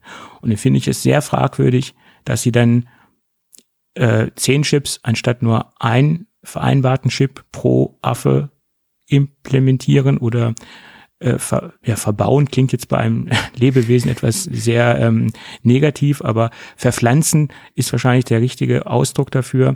Also wie gesagt, dann sollen sie sich innerhalb der Grenzen bewegen und gut ist. Und äh, mehr prangere ich gar nicht an. Ne? Und ob jetzt diese ähm, Beschuldigungen oder Anschuldigungen richtig sind oder nicht, das kann ich jetzt nicht sagen, aber ich gehe mal davon aus, wenn sich da ein Ärztekomitee einschaltet, dass da schon ähm, handfeste Beweise vorliegen, wie gesagt, dass diese Grenzüberschreitungen äh, durchgeführt worden sind oder dass sie halt diese Grenzen überschritten haben. Und dann sollte man halt wirklich dagegen vorgehen. Ne? Das äh, finde ich dann äh, doch schon angebracht, dass man wie gesagt, dagegen vorgeht. Egal, ob es jetzt die Firma Neuralink ist, Neuralink ist oder eine andere Firma, das spielt jetzt gar keine Rolle. Generell finde ich das äh, sehr bedenklich, wenn man diese Grenzen überschreitet. Ja. Das ist meine Meinung. So. Oder was meinst du dazu? Du siehst doch das genauso, nehme ich an. nee, ich habe es ja eben schon gesagt. Ja, ja, wie klar. gesagt, wenn jemand Ja. da äh, muss er auch zur Rechenschaft gezogen werden, ganz klar. Und meine Meinung ist sowieso am besten gar keine Versuche. Klar. Und zumindest mal auf das Allernötigste Reduzieren, reduzieren. Am Oh. liebsten wären wir es wirklich ganz ohne. Und Ja. Es gibt ja viele Alternativen. Äh, man sagt ja immer hier, äh, nur in der Labor, äh, nur in der Petrischale ist halt schwierig. Aber es gibt sehr vieles, was man halt nicht am Tier testen muss, was nach wie vor am Tier getestet wird. Und äh, ich denke, da ist noch viel Arbeit gefordert, dass man das halt wirklich entsprechend einschränkt. Ja. Ähm, aber manches ist halt nach wie vor leider zu einfach beziehungsweise zu günstig am Tier zu machen. Genau. Äh, auch wenn du dafür eigentlich dann die richtigen Bedingungen brauchst und halt dann auch, wie gesagt, die Leute sich um die Tiere ja auch kümmern müssen, aber da wird halt leider viel Schmuck getrieben, ja. Und äh, nach wie vor ist es trotz des Aufwands mit dem Tier anscheinend immer noch die günstigere Alternative und das darf eigentlich nicht sein. Genau.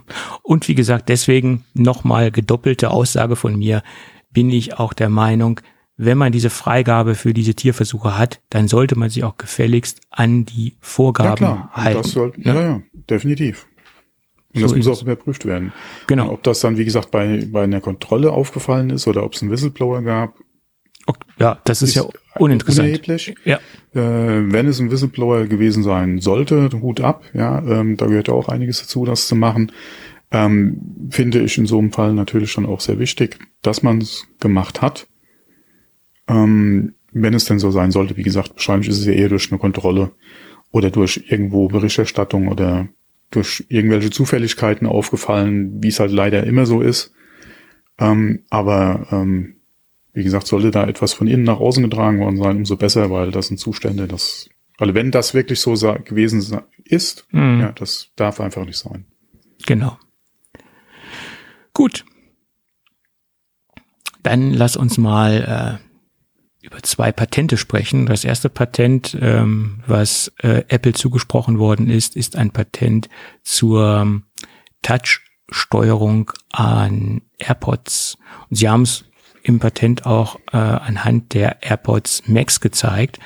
Ähm, das scheint dann wohl auch das Produkt zu sein, wo sie es eventuell einführen werden. Ähm, da möchte ich nochmal betonen, das sage ich jedes Mal, nur weil es, weil ein Patent aufgetaucht ist, heißt es nicht, dass es auch umgesetzt wird. Äh, Und das finde ich auch immer so ein bisschen unseriös, wenn jetzt die ganzen Medien aufspringen, yo, die nächste AirPods Max Generation, die wird jetzt per Touch gesteuert. Ja, das kann sein, es muss aber nicht sein. Und nur weil ein Patent aufgetaucht ist, muss nicht diese Funktion in der nächsten AirPods Max Generation auch Einzug halten das ist, wir haben so viel Patente von Apple oder Apple hat sich so viel Patente gesichert, die wir noch nicht gesehen haben oder die wir wahrscheinlich auch gar nicht sehen werden. Und so kann es auch bei der Touch-Steuerung sein.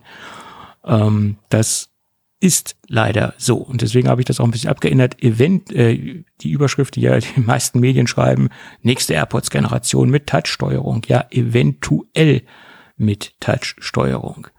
Und derzeit ist es ja so, dass ähm, die AirPods Max mit der Digital Crown ähm, gesteuert werden. Und das ist auch ein Bedienkonzept, was sich ja bei der Apple Watch schon als positiv herausgestellt hat und auch bewährt hat. Und das haben sie ja dann einfach übernommen. Und ich finde, das ist auch eine gute Möglichkeit, Kopfhörer zu steuern und äh, zu bedienen, weil du kannst die AirPods auch mit, mit Handschuhen steuern und äh, kannst die Handschuhe, wie gesagt, anlassen und sie steuern. Das ist jetzt mal so ein Beispiel. Und du hast auch ein recht schnelles Feedback. Habe ich jetzt den, habe ich jetzt das Ding überhaupt eingestellt? Habe ich jetzt ähm, lauter gedreht, leiser gedreht oder habe ich den Titel vorgespult oder zurückgespult? Das geht nach meiner Meinung exakter als eine Touch-Steuerung. Und wie wir ja jetzt auch alle lesen konnten, hat Apple auch schon versucht, äh, die Touch-Geschichte bei der, bei den AirPods Max zu etablieren. Das hat sich aber nicht als positiv in der internen Entwicklung herausgestellt und sie haben das wieder verworfen und haben sich halt auf die digitale Krone ähm, berufen oder haben sie halt äh, etabliert in den Max-Kopfhörern.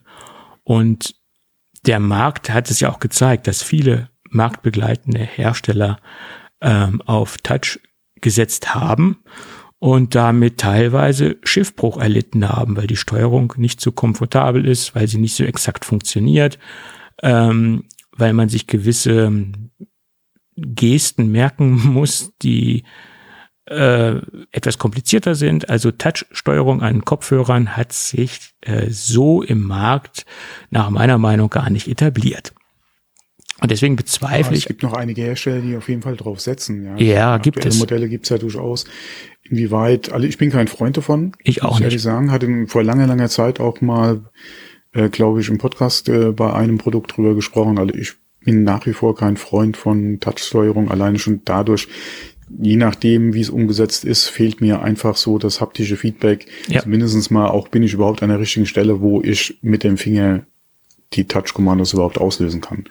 Das äh, war bei einigen Produkten auch schon so ein Problem, dass du gar nicht oder nicht gefühlt hast, bin ich dann überhaupt da auch an der Stelle, wo ich das machen kann.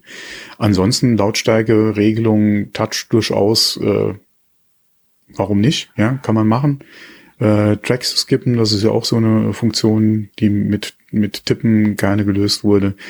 Wie gesagt, ich bin jetzt ein großartiger Freund von, was mich bei diesem Patentantrag nur interessieren würde, ist, was die einzigartige Lösung ist, die man patentieren kann, die Apple da jetzt, äh, wie gesagt, da reingeschrieben hat, mhm. weil sie sind ja nicht der Erste. Das ist richtig. Ich denke, dass andere wahrscheinlich auch das eine oder andere Patent halten, was Touch-Steuerung gerade in Bezug auf Kopfhörer betrifft oder beziehungsweise generell als Eingabemedium. Deswegen würde mich mal A interessieren, was steht da genau drin? Wie ist es technisch beschrieben? Und B, wie angreifbar wäre das Patent. Ja. Mhm. Ähm, weil, wie gesagt, äh, das ist jetzt nichts Neues und ähm, mein Gott, äh, haben sie da das Rad jetzt gerade nochmal neu erfunden? Ja, das wäre halt so die Frage, ja. Das ist richtig. Also ich sagte ja, äh, oder wenn Apple natürlich jetzt diese Touch-Steuerung so revolutioniert, dass sie jetzt sich auch im Kopfhörermarkt oder dass sie sich auch bei den AirPods Max äh, als positiv herausstellt oder sich als positiv etablieren kann, dann ist es natürlich was anderes. Na, aber wenn Sie jetzt die, die so eine Touchsteuerung nehmen, wie wir sie bisher kennen bei den marktbegleitenden Herstellern, dann ist es nach meiner Meinung deplatziert, dort eine Touch-Geschichte zu verbauen. Es sei denn, wie du es eben auch schon gesagt hast, sie revolutionieren das Ganze und heben diese ganze Touch-Geschichte auf ein neues Level, dann stehe ich dem positiv gegenüber. Aber wenn sie das nur so herkömmlich äh, verbauen, wie es alle anderen auch machen, dann sehe ich das eher negativ. Ja, okay, du, du kannst schon eine grundlegend neue oder andere Technik haben und nutzt die in althergebrachten Weisen. Wäre eine Möglichkeit. Dann ist ja auch wieder die Frage, je nachdem, äh, wie gesagt, was in dem Patentantrag drin steht, ist ja eventuell der Kopfhörer nur eine Art oder ein Produkt, wo es eingesetzt werden kann, wäre die Technik eventuell für andere Produkte geeignet. Wir hatten ja schon über buttonlose iPhones mhm. besprochen. Äh, eventuell auch äh, wäre das äh, eine Technik, die eventuell auch dann, ähm, je nachdem, wie gesagt, was Sie sich vorstellen, ja durchaus auch für, äh, für iPads oder auch für MacBooks geeignet wäre. Ähm, ist es eine Sache, die Sie vielleicht auch in der Tastatur noch integrieren wollen, ähm, beziehungsweise in Trackpad oder in die Alternative zum Trackpad, in eine Alternative zur Tastatur, äh, in den Displayrahmen. Ja, du weißt es nicht, ja. Ähm, deswegen wäre es mal ganz interessant, sich diesen Patentantrag durchzulesen, mal gucken, was wäre da überhaupt von der Anwendung her oder vom Einsatz her vielleicht noch eine Alternative zum Kopfhörer, dass man dann sagt, okay, das Patent ist auch patentierungswürdig, beziehungsweise nicht so generic, dass du, ja, mhm. aber müsste man sich halt mal angucken. Ich kenne es halt jetzt nur so von den Überschriften quasi her, von den Artikeln, ähm, wäre mal interessant zu sehen, was dann wirklich letztendlich patentiert wurde und könnte das eventuell, oder welche anderen Einsatzgebiete hast du da eventuell noch für die Technik? Ja, so ist es. Ja. Gut, und die Frage ist halt, wie ich es jetzt nochmal sage, ob es überhaupt Einzug halten wird oder ob es um eine reine ja, Patentsicherung ja. geht. Das ist halt mhm. äh, ja fraglich. Genauso beim nächsten Patent, ähm, da geht es darum, dass sich Apple ein Glasschiebedach oder ein Patent auf ein spezielles Glasschiebedach gesichert hat. Ja, aber das ist schon sehr, etwas sehr Spezielles. Ja, äh, und das ist natürlich gerade wieder so in der ja, eine Apple Car Gerüchteküche hochgekocht. Mensch, ein Schiebedach. Ja, super. Ähm, das heißt nicht, dass das auch, äh, dass jetzt das Apple Car vor der Tür steht. Das hat damit jetzt wenig zu tun. Ja, oder das ist halt ein Convertible oder, oder halt ein Cabrio. Äh, ja. Äh, beziehungsweise überhaupt ein Auto mit der Technik erstmal kommt. Ähm, aber klar, in der Entwicklung kommt natürlich auch dieses Thema auf. Äh, ja. Ein Glasschiebedach ist ja durchaus eine, eine, eine Serienausstattung mittlerweile. Kannst ja im Prinzip bei fast allen Autoherstellern für jedes Modell mittlerweile bestellen. Ähm, äh, ist nicht mehr so das Ding wie vor noch zehn Jahren. Ähm, von daher, wenn sie wirklich am entwickeln sind, auch für komplette Fahrzeuge, äh, durchaus, wie gesagt, kein Wunder, dass sie da auch an einem Glasschiebedach angelangt sind. Mhm. Ähm, und wenn sie da wirklich äh, sowas Spezielles, Neues haben, dass sie da ein Patent draufhauen, auch keine Überraschung. Ja, also der Knackpunkt oder eines der Hauptpatentpunkte ist, dass man das Glasschiebedach stufenlos und variabel lichtdurchlässig stellen kann. Also wie stark die Lichtdurchlässigkeit sein soll. Also sprich von 10, 20 Prozent bis 100% schwarz sozusagen. Ja. Das ist wohl der Hauptpunkt. Aber ist das denn wirklich patentwürdig? Weil ich. Ja, ja, ja. Also mein Nachbar aus. hat ähm, äh, Terrassenfenster, da drückt er aufs Knöpfchen und sie sind schwarz oder milchig und äh, drückt aufs ja, Knöpfchen sind durchlässig. Die, die Frage ist halt wieder die Technik, die dahinter steckt. Ja, okay. Ja. Weil die, die Anwendung an sich ist, du hast es eben schon angesprochen, ist nichts Neues. Mhm. Du hast das ja äh, durchaus schon im konventionellen Hausbau beziehungsweise bei Fenstern äh, oder bei Sichtschutz generell hast du schon ähnliche Techniken im Einsatz. Ähm, die Frage ist halt hier, wie wird variabel das äh, definiert? Mhm. Hast du wirklich komplett über ein Spektrum von 0 bis 100 Prozent, dass du wirklich in einer Schritten, fünfer Schritten, zehner Schritten das machen kannst, weil dieses gerade durchlässig, nicht durchlässig, dieses 0 und 1, mhm. Das hast du bei verschiedenen Anbietern mittlerweile schon. Da gibt's auch Türen, ja, ja. die so arbeiten. Mhm. Bin ich jetzt kein Freund davon, was gerade so Nassbereich oder Toilettenbereich betrifft, dass du eine Glashütte drin hast, die auf Knopfdruck halt milchig wird. Aber das ist Geschmackssache. Wie gesagt, da bin ich jetzt kein Freund von. Gibt's, ja, kostet auch durchaus viel Geld, je nachdem, welchen Anbieter du hast. Mhm. Bin ich jetzt kein Freund von. Ähm, du hast äh, teilweise auch Brillenbeschichtungen, die auf Sonneneinstrahlung reagieren. Mhm je nachdem mehr oder weniger gut funktionierend, billiger oder sagen wir günstig bis schweineteuer, gibt es durchaus Lösungen. Inwieweit das Sinn macht, ist eine andere Frage. Ich war von diesen selbsttönenden Sonnenbrillen auch noch nie ein Freund. Ähm, aber da wird ja weiterentwickelt und wie gesagt, je nachdem, wie sie halt variabel diskutieren, äh, beziehungsweise definieren und wie sie es technisch umgesetzt haben, klar, Patent drauf, Ende. Peng. Ähm, ich wüsste jetzt nicht, dass wir sowas schon im Autobereich oder im Glasschiebedachbereich haben oder generell im, im Panoramadach. Es muss ja nicht unbedingt ein Glasschiebedach sein. Mhm. Sowas würde sich ja auch für ein Panoramadach ja durchaus äh, eignen, Mhm. dass du das, ähm, wie gesagt, an, aus oder variabel halt gestalten kannst. Wüs wüsste ich jetzt nicht, dass wir da schon sowas haben. Nee, ist mir auch kein Begriff. Ähm, und wie gesagt, dass er dann entspricht, klar, Patentantrag kannst du stellen, der wird entweder abgelehnt oder nicht. Äh, und wenn du halt die Technik hast, klar, würde ich als Ingenieur auch direkt mal ein Patent beantragen. Hm. Also das, das. Patent wurde Apple zugesprochen. Also ist jetzt nicht nur ein. Ja, ja, nee, aber wie gesagt, ja, ja. würde ich auch machen. Und je nachdem, welche anderen Patente in dieser Art und Weise schon vorliegen, wie gesagt, wird es ja entweder, kann es ja auch abgelehnt werden. Mhm. Ähm, und ähm, klar, als Ingenieur würde ich auch sagen, wenn du die Möglichkeit hast, warum ein Patent drauf? Ob das Klar. dann Apple nutzt, äh, das ist wahrscheinlich eh, ja, es wird wahrscheinlich Apple zugesprochen worden sein. Ähm, aber ob es dann zum Einsatz kommt, ist eine andere Frage. Aber klar, patentieren, definitiv. Bevor ein anderer auf die Idee kommt. Richtig, so sehe ich das auch. Ja. Na gut. kann man natürlich auch wieder diskutieren, ja, Gatekeeping etc. Ja, aber das ist, mein Gott, ist ja auch schon wieder ein anderes Thema. Mhm. Ähm, ja. Es gibt Ja. vieles, was nicht unbedingt patentwürdig ist, was ein Patent geworden ist, was auch teilweise ja dann gerade missbräuchlich auch verwendet wird, aber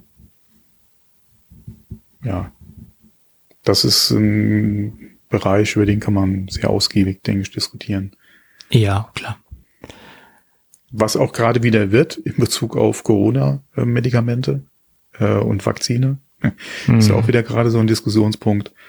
Ähm, ja, Ja, gut. Aber Der, den Diskussionspunkt haben wir ja schon sehr, sehr lange mit der, mit der ganzen Corona-Geschichte. Ne? Dass das, ja, nicht nur da, generell. Ja, es war ja auch klar. hier geradezu, äh, oder mit anderen Medikamenten ist es ja auch äh, immer mal wieder ein Punkt, gerade für Schwellenländer, ähm, die sich halt die Medikamente auch nicht leisten können. Mhm. ja, wo es aber trotzdem viele Fälle gibt, wo so ein Medikament halt in die, ähm, nicht in die Diagnostik, in die Anwendung halt kommen kann, beziehungsweise halt beim Patienten ankommen kann. Ähm, immer so ein Thema, inwieweit ähm, das halt reguliert werden muss. Aber wie Mhm. gesagt, schwieriges Thema, äh, gerade im Medizinsektor oder im medizinischen Bereich ein sehr, sehr schwieriges Thema. Ähm, ganz andere Diskussion, ja. Ich glaube, sprengt unseren Rahmen nicht nur heute. Ja. Ja. Okay. Was wahrscheinlich auch unseren Rahmen sprengen würde, wenn wir ganz ausführlich über das nächste Produkt sprechen würden, ist der neue Walkman von Sony aus der Der sprengt definitiv meinen finanziellen Rahmen. Da- Das auch, ja, aus der Signature-Serie. Aber wenn wir wirklich jetzt explizit auf die ganzen technischen Features eingehen würden und die detailliert äh, besprechen würden, dann würde das den Rahmen der heutigen Sendung sprengen. Äh, ich glaube, das wäre eine monothematische Sendung. Vielleicht sollten wir uns mal einen Audioexperten dazu einladen. Weil das Ding hat es letztendlich von den Komponenten und von der Materialwahl durchaus in sich. Und die Materialwahl sowohl vom Gehäuse als auch ähm, von den äh, Digitalkomponenten ist eindeutig auf High-End-Audio getrimmt. Und ich habe mir mal so, so ein paar kleine Eckdaten rausgeschrieben, weil es steckt noch viel, viel mehr drin in der ganzen Kiste als nur das, was ich jetzt gleich mal ausführen möchte. Äh, das Gehäuse besteht aus äh, sauerstoffreinem Kupfer, was vergoldet ist. Äh, und das soll auch schon zum besseren Klang beitragen, laut der Pressemitteilung. Ich kann das alles nicht hundertprozentig verifizieren, ob das jetzt soweit stimmt oder nicht. Dazu bin ich zu wenig Audioexperte. Ähm, das sage ich gleich vorne vorweg. Ähm, allerdings de, den nächsten Punkt, den ich hier äh, vor mir sehe, das ist der S-Master HX Digitalverstärker. Also der sagt mir schon was vom Namen und der ist mir in der Vergangenheit auch öfter mal unter die Augen gekommen und da weiß ich, dass diese Komponente nicht günstig ist. Ähm, der nächste Punkt ist, dass Lötmittel verwendet werden, also Reflow-Lötmittel mit Goldanteilen. Und naja gut, Gold ist ein besonders guter äh, äh, Träger oder ein besonders guter Leiter von, von Strom, von Daten, ähm, von von Signalen. Äh, von daher liegt es auf der Hand, dass hier äh, Gold verwendet wird, äh, auch wenn viele sagen, ja, Goldkontakte an ein Klinkenstecker bringen jetzt nichts, aber wenn jetzt das ganze Gerät in der Gesamtkomposition äh, auf allen Leiterbahnen einen höheren Anteil von, von Goldanteilen hat, könnte ich mir schon vorstellen, dass das was bringt. Also wenn wirklich diese, das gesamte Produkt darauf abgestimmt ist und jetzt nicht nur der äh, goldene Klinkenstecker. Ähm, des Weiteren haben wir einen symmetrischen Kopfhörerausgang. Und was ich noch herausgelesen habe, die Verbindung vom symmetrischen Kopfhörerausgang zum Digitalverstärker, äh, da wurde ein spezielles Kabel verwendet, äh, was allein schon äh, zwischen 200 und 300 US-Dollar kostet, obwohl dieses Kabel von der Länge halt äh, aufgrund der Bauform gar nicht lang sein kann. Äh, da gab es auch noch mal eine zweiseitige ähm, technische Ausführung zu diesem speziellen Kabel. Äh, wie gesagt, äh, wenn man jetzt auf alle technischen Gegebenheiten eingehen würde, würde das äh, die Sendung sprengen. Ja, das sind so die die Eckdaten, die mir so ins Auge gesprungen sind. Und das Schöne ist, oder das, ja, wie man es nimmt, das Ding läuft auf Android 11, äh, hat USB als Daten- und Ladeschnittstelle, gibt es mit 256 Gigabyte ähm, Datenspeicher. Die Akkulaufzeit soll 40 Stunden betragen. Und das Ding äh, hat einen 5 Zoll Touch oder hat einen 5 Zoll Touch Display gibt es in zwei Vari Varianten. Einmal eine etwas günstigere Lösung für 1400 Euro und einmal eine High-End-Lösung, äh, wo man wirklich alle technischen Register gezogen hat für 3700 Euro. Ja, das ist eine Hausnummer. Und dann hörst du dir auf dem Gerät übelst komprimierte MP3-Dateien an. Genau, und das ist genau das, was ich äh, sagen möchte. Das schreibt auch Sony in ihrem äh, in ihrer Pressemitteilung es muss natürlich, es müssen natürlich auch Inhalte da sein, ähm, womit man diese Hardware befeuern kann oder womit man das überhaupt hören kann. Und davon abgesehen muss man natürlich auch einen hochwertigen Kopfhörer anschließen, der durchaus nochmal das gleiche kosten kann wie der eigentliche Player. Das muss man in Betracht ziehen. So. Und wie gesagt, die Inhalte müssen stimmen, die überhaupt dieses Gerät ausfahren können oder diese Technik ausfahren. Ähm, ja, und von daher ist es halt fraglich, äh, ob das ein Gerät für die Masse ist. Allein vom Preis ist es kein Gerät ja, okay, für die Masse. Für die, für die Masse definitiv nicht. Das ist halt was für den für Enthusiasten, den, äh, ja. Für den äh, Audiophilen, ja. Für den Audiophilen äh, mit dem passenden Gehör und Geldbeutel. Ja, ja und mit den passenden Musik Musikinhalten, die ja auch dort äh, wiedergeben. Ja, okay, kann. Lossless ist jetzt weniger das Thema. Das kriegst du ja mittlerweile auch äh, online an jeder Ecke. Ja. Ähm, das Problem ist halt wirklich, wie viel ist Voodoo? Richtig. Ja. Ähm, wie viel ist Voodoo? Wie viel redet man sich halt auch ein? Mhm. Ja, was man an Unterschied hören kann. Wenn jemand natürlich, wie gesagt, das entsprechende Gehör dafür hat und die Technik auch wirklich das bietet, was man sich dann davon verspricht, okay, wer das Geld auf oder für sein Hobby entsprechend aufbringen will, warum nicht? Ja, da haben wir auch andere äh, Bereiche, in denen das ja entsprechend bedient wird. Ähm, von daher von mir aus gerne, gar kein Thema. ein Markt ist ja anscheinend da, den man als Sony dann auch bedienen möchte mit den Geräten. Ähm,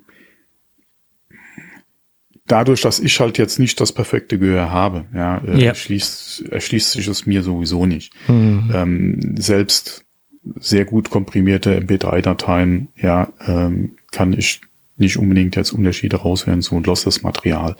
Ähm, wie du es schon angesprochen hast, kommt natürlich dann auch auf den Kopfhörer drauf an. Es ist ja nicht nur mit dem Player getan und dann halt äh, AirPods dran, äh, Earpods dran, ja. äh, sondern da gehört ja dann auch ein vernünftiges äh, Wiedergabemedium dran. Ja. Ähm, und äh, ja, aber es ist halt eine, auch wieder eine, eine gewisse Nische. Ja, es, wird, es spricht eine ganz spezielle Zielgruppe an und ich, ich genau. glaube, dessen ist sich Sony auch bewusst und ja. ähm, allein, dass dieses Ding jetzt erstmal durch die Medien getrieben wird, ist ja schon mal äh, ein schöner Marketing-Stunt in Anführungsstrichen von Sony. Sie ähm, erlangen jetzt mal wieder Aufmerksamkeit und ich glaube, das ist kein Massenprodukt da. Da werden sie ein paar tausend Aber Stück von verkaufen nicht, und gut ist. Aber hatten wir da nicht zuletzt erst auch einen bekannten Musiker, der versucht hat, in dem Bereich äh, irgendwo. Äh, das war aber schon lange her. Du meinst den Pono-Player von Neil Young oder, oder was meinst ja, du? Ja, genau. Ja, aber das ist schon etwas länger schon her. Länger her? Hm, da ist er auch mit gescheitert. Das gewesen jetzt. Ja, da ist er ja auch mit gescheitert mit dem Ganzen. Weil das war ja auch was und ähm, hatte Sony nicht schon was in der Richtung im Angebot? Keine Ahnung, ich weiß es nicht. Also Sony hatte diese Walkman-Serie immer schon erweitert. Also in das digitale Zeit Zeitalter gehoben. Aber ich weiß nicht, ob diese Signature-Serie schon länger besteht. Keine Ahnung. Aber jedenfalls in dieser Preisklasse ist es nach meiner Meinung das erste Sony-Produkt äh, aus der Walkman-Serie. Mhm, okay. Ja. Ich meine, die Komponenten, die da verbaut werden, die sind schon mal von Haus aus nicht günstig. Ne? Das muss man dazu sagen. Also das ist jetzt schon ein Preis, ähm, ich will jetzt nicht sagen, der gerechtfertigt ist, aber wenn man sich diese ganzen High-End-Komponenten anschaut, die da verbaut sind, da kommt da schon einiges zusammen. Ja, klar. Gut. Ich wollte es halt nur mal mit aufnehmen, weil ich das ganz interessant finde. Auch wenn mir klar ist, dass das kein Massenprodukt ist, um Gottes Willen. Ja, ja der Markt ist da. Guck dir mal alleine die ganzen, ähm, auch im, im ja, sagen wir mal, in, in der Hi-Fi, ja, die hoch, die vielen hochwertigen Angebote, die es einfach gibt im Markt, ja. wo du äh, ja auch Preise ausrufen kannst, die ja bezahlt werden, die sich wirklich da an ja durchaus äh, ja, also sagen wir ab Kleinwagen irgendwo nach oben, ja, bewegen. Ähm, ja, der Markt ist da. Absolut, absolut. Ja.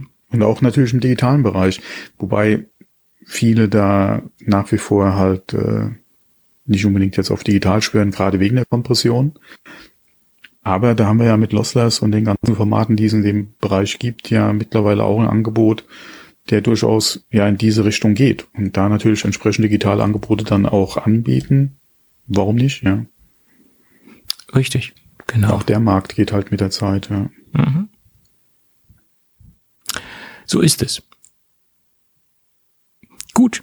Ähm, dann lass uns zum nächsten Nicht-Apple-Thema kommen. ähm, die Übernahme von Nvidia von, also Nvidia hatte ja vor, ARM zu übernehmen. ARM ist ja nach wie vor im Besitz der Softbank. Äh, und da ging es ja darum, dass sie dort, also die Übernahme war auf 40 Milliarden angesetzt. Und beide haben jetzt bekannt gegeben, zeitgleich bekannt gegeben, dass diese Übernahme geplatzt ist und dass das jetzt nicht stattfinden wird. Ist jetzt auch nicht ganz verwunderlich, wenn man sich diesen Druck anschaut, der auf die beiden ausgeübt worden ist oder speziell auf Nvidia ausgeübt worden ist. Da hatten sich ja Kartellbehörden eingeschaltet und haben das, haben das überprüft. Es gab Beschwerden von Branchenkollegen, Branchenriesen wie ähm, Intel etc., die sich dagegen äh, aufgelehnt haben. Äh, und sogar die FTC klagte gegen die Übernahme. Also äh, der Druck war immens und ich glaube, der Druck war den beiden äh, zu hoch und deswegen haben sie die Reißleine gezogen und haben gesagt, okay, wir lassen das und sehen das als gescheitert an, das Ganze. Das ist meine Vermutung, dass sie das einfach nicht mehr durchhalten ja, wollten, konnten oder sich auch keine Aussicht gesehen haben, dass das in die Realität umgesetzt werden kann, das ganze Projekt. Ja, beziehungsweise unter den Auflagen, ja. die dann gemacht worden wären für die ja. Übernahme. Diese Bereiche nicht, das muss man abspalten. Ähm, da hat dann Nvidia gesagt, ja, das wird, äh, das wird so nichts für uns, ja. Ja. So ist es. Ja. Ähm, ARM hat ja jetzt die Überlegung, dass sie an die Börse gehen wollen. Mhm. Wahrscheinlich einen Starten an Nasdaq, muss man mhm. mal gucken. Äh, ist natürlich auch eine Möglichkeit. Hm, ja, muss man mal abwarten, wie sich das entwickelt. Äh, auf jeden Fall denke ich mal, haben, ich denke, es ist eine gute Chance für ARM, äh, beziehungsweise für Softbank. Mhm. Weil ARM, allein wenn man sich mal guckt, äh, was Apple draus gemacht hat. Mhm. Ähm, und wie der Trend einfach ist, ähm, oder wie die Zukunft für ARM einfach aussieht, äh, da ist auf jeden Fall, denke ich mal, eine gute Chance, an die Börse zu gehen. Ähm, ich denke mal, egal wer Interesse gehabt hätte an der ARM-Übernahme, ja, äh, ich denke mal, Apple wäre ja auch so ein Kandidat, oder war ja auch in der Rede, ja, mhm. als äh, möglicher äh, Käufer für, für ARM, wobei da wären wahrscheinlich die Bedenken noch größer gewesen als jetzt äh, bei Nvidia. Ähm, ja, es hätte wahrscheinlich so oder so Auflagen gegeben, wo sich der eine oder andere gefragt hätte, inwieweit das da noch Sinn macht. Ähm, weil einfach so viel auch in Zukunft ähm, hinten dran steht. Weil ARM zeichnet sich ja ab, ist wahrscheinlich zumindest mal mittelfristig die Zukunft, in dem die Chip-Entwicklung einfach geht. Oder der Bereich, der wahrscheinlich mit am stärksten wachsen wird, wo die meiste Innovation und Entwicklung die nächsten Jahre wahrscheinlich stattfindet. Und ähm, da kann es eigentlich in keinem Interesse sein, dass da ein Käufer da wäre, der die Handhabung von ARM komplett umstellt. Ja, ähm, das sehe ich genauso, weil ich denke, es kann nicht äh, von Interesse sein, dass ein Anbieter, der selbst ähm, Chips entwickelt, äh, wie Nvidia, äh, Lizenz, ja, Lizenzen vertreiben kann und Lizenzgeber äh, äh, sein kann, weil wie gesagt, ARM respektive Softbank ist ja unabhängig, die sind ja letztendlich nur Lizenzgeber und ich glaube, es ist nicht gesund, wenn ein Hersteller, der selbst eigene Chips entwickelt, auch noch der Lizenzgeber für andere ist. Äh, da ja, werden wobei Nvidia den Vorteil hat, sie sind momentan nach wie vor mit ihren Grafikpartnern in einem bestimmten Bereich. Wenn sie das Geschäft so weitergeführt hätten, wäre, glaube ich, zumindest mal mittelfristig. Wie gesagt, die Frage ist halt, wie hätte, wie hätte Nvidia das langfristig gesehen? Wo wollen sie in der Chipentwicklung oder in ihrem Angebot halt hin? Hm. Und wie wäre die Vision gewesen, wenn sie halt ARM übernehmen? Da habe ich jetzt zu wenig Überblick oder, oder äh, Gerüchte gehört, was Nvidia sich halt da denkt. Ähm, ja, aber ich, ich, denke mal, dass auf, der Aufschrei oder die, oder die Bedenken wären noch größer gewesen, wenn wirklich Apple, wenn mhm. Intel, wenn AMD die Käufer oder die gewesen wären, die halt jetzt wirklich da in Gesprächen für eine Übernahme gewesen wären. Mhm. Ja, aber sicherlich ist es, äh, ich sag mal, hat es ein gewissen, gewisses Geschmäckle, wenn ein, ein Unternehmen, was selbst entwickelt, Lizenzgeber für, für diese ARM-Architektur ist, dann kann man dem schon eine gewisse, ein gewisses Anstreben an Marktmanipulation vorwerfen. Und das, das liegt nahe, dass das mhm. einfach leichter möglich ist als nur eine Firma, die Lizenzen vergibt und die nicht ja, die, selbst entwickelt. Die, die Frage wäre halt, inwieweit ist das Lizenzgeschäft noch von Interesse für denjenigen, der halt Arm übernimmt? Zum Beispiel. Oder was wollen sie in Zukunft für wie viel Geld lizenzieren? Ja. Das ist halt die Frage. Und ich denke mal, für Nvidia oder bei Nvidia wären die oder waren die Bedenken wahrscheinlich noch nicht so groß, wie wäre es, wie gesagt, oder selbst Microsoft, ja, wenn Microsoft im Gespräch gewesen wäre, denke ich, wären die Bedenken größer gewesen als bei Nvidia und bei Nvidia waren sie schon entsprechend groß. Du hast ja dieses, die, die, die ganzen äh, Einwände gehabt, die ganzen Überlegungen gehabt, was inwieweit ähm, äh, oder ginge es dann noch so weiter für für ARM beziehungsweise für, für das Lizenzgeschäft. Ähm, die Auflage oder wie gesagt, das, was die Kartellbehörden schon gesagt haben, wie sie sich das eventuell vorstellen könnten, ja, was aufgesplittet werden muss, wie es gehandhabt werden muss von Nvidia, von der ARM. Ähm, das war da ja schon, wie gesagt, eine, eine, eine Schwelle oder eine, oder ja, äh, oder Nvidia bzw. ARM hatten da oder Nvidia hatte da Bedenken, das in dieser Art und Weise dann noch zu tätigen.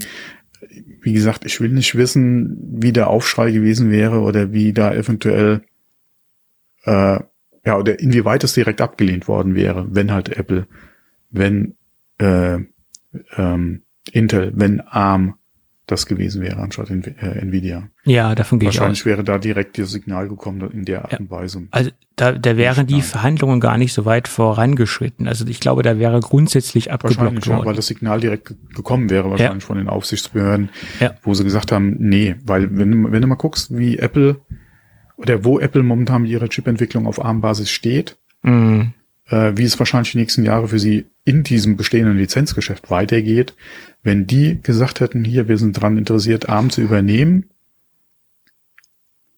was hätten da die ganzen anderen Lizenznehmer gesagt, die in dem ja. Bereich tätig sind? Ja. Eben. Wie Snapdragon zum Beispiel, ja, was ja eine Produktfamilie ist, die ja auch auf ARM aufbaut. Ähm, ähm, selbst Samsung, die im Bereich mit ihren Exynos ja tätig sind. Ja, ja, klar.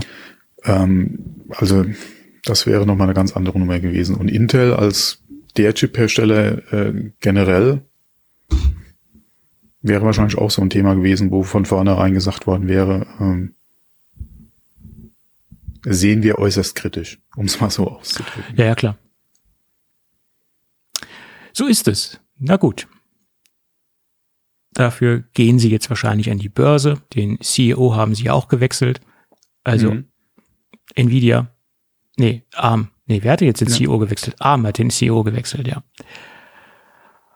Und dann schauen Wobei wir mal. ich ehrlich sagen muss, mich hätte es sehr interessiert, was Apple, alle wenn Apple Interesse überhaupt dran gehabt hätte, ARM zu übernehmen.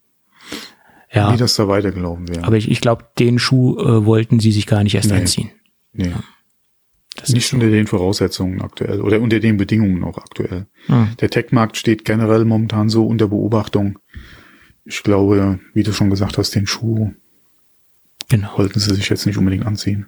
Aber einen Schuh, den sie sich jetzt angezogen haben, ist, dass man das iPhone demnächst als NFC-Kassenterminal verwenden kann. Den das Schuh haben sie sich pay. jetzt ja. äh, Tap to Pay.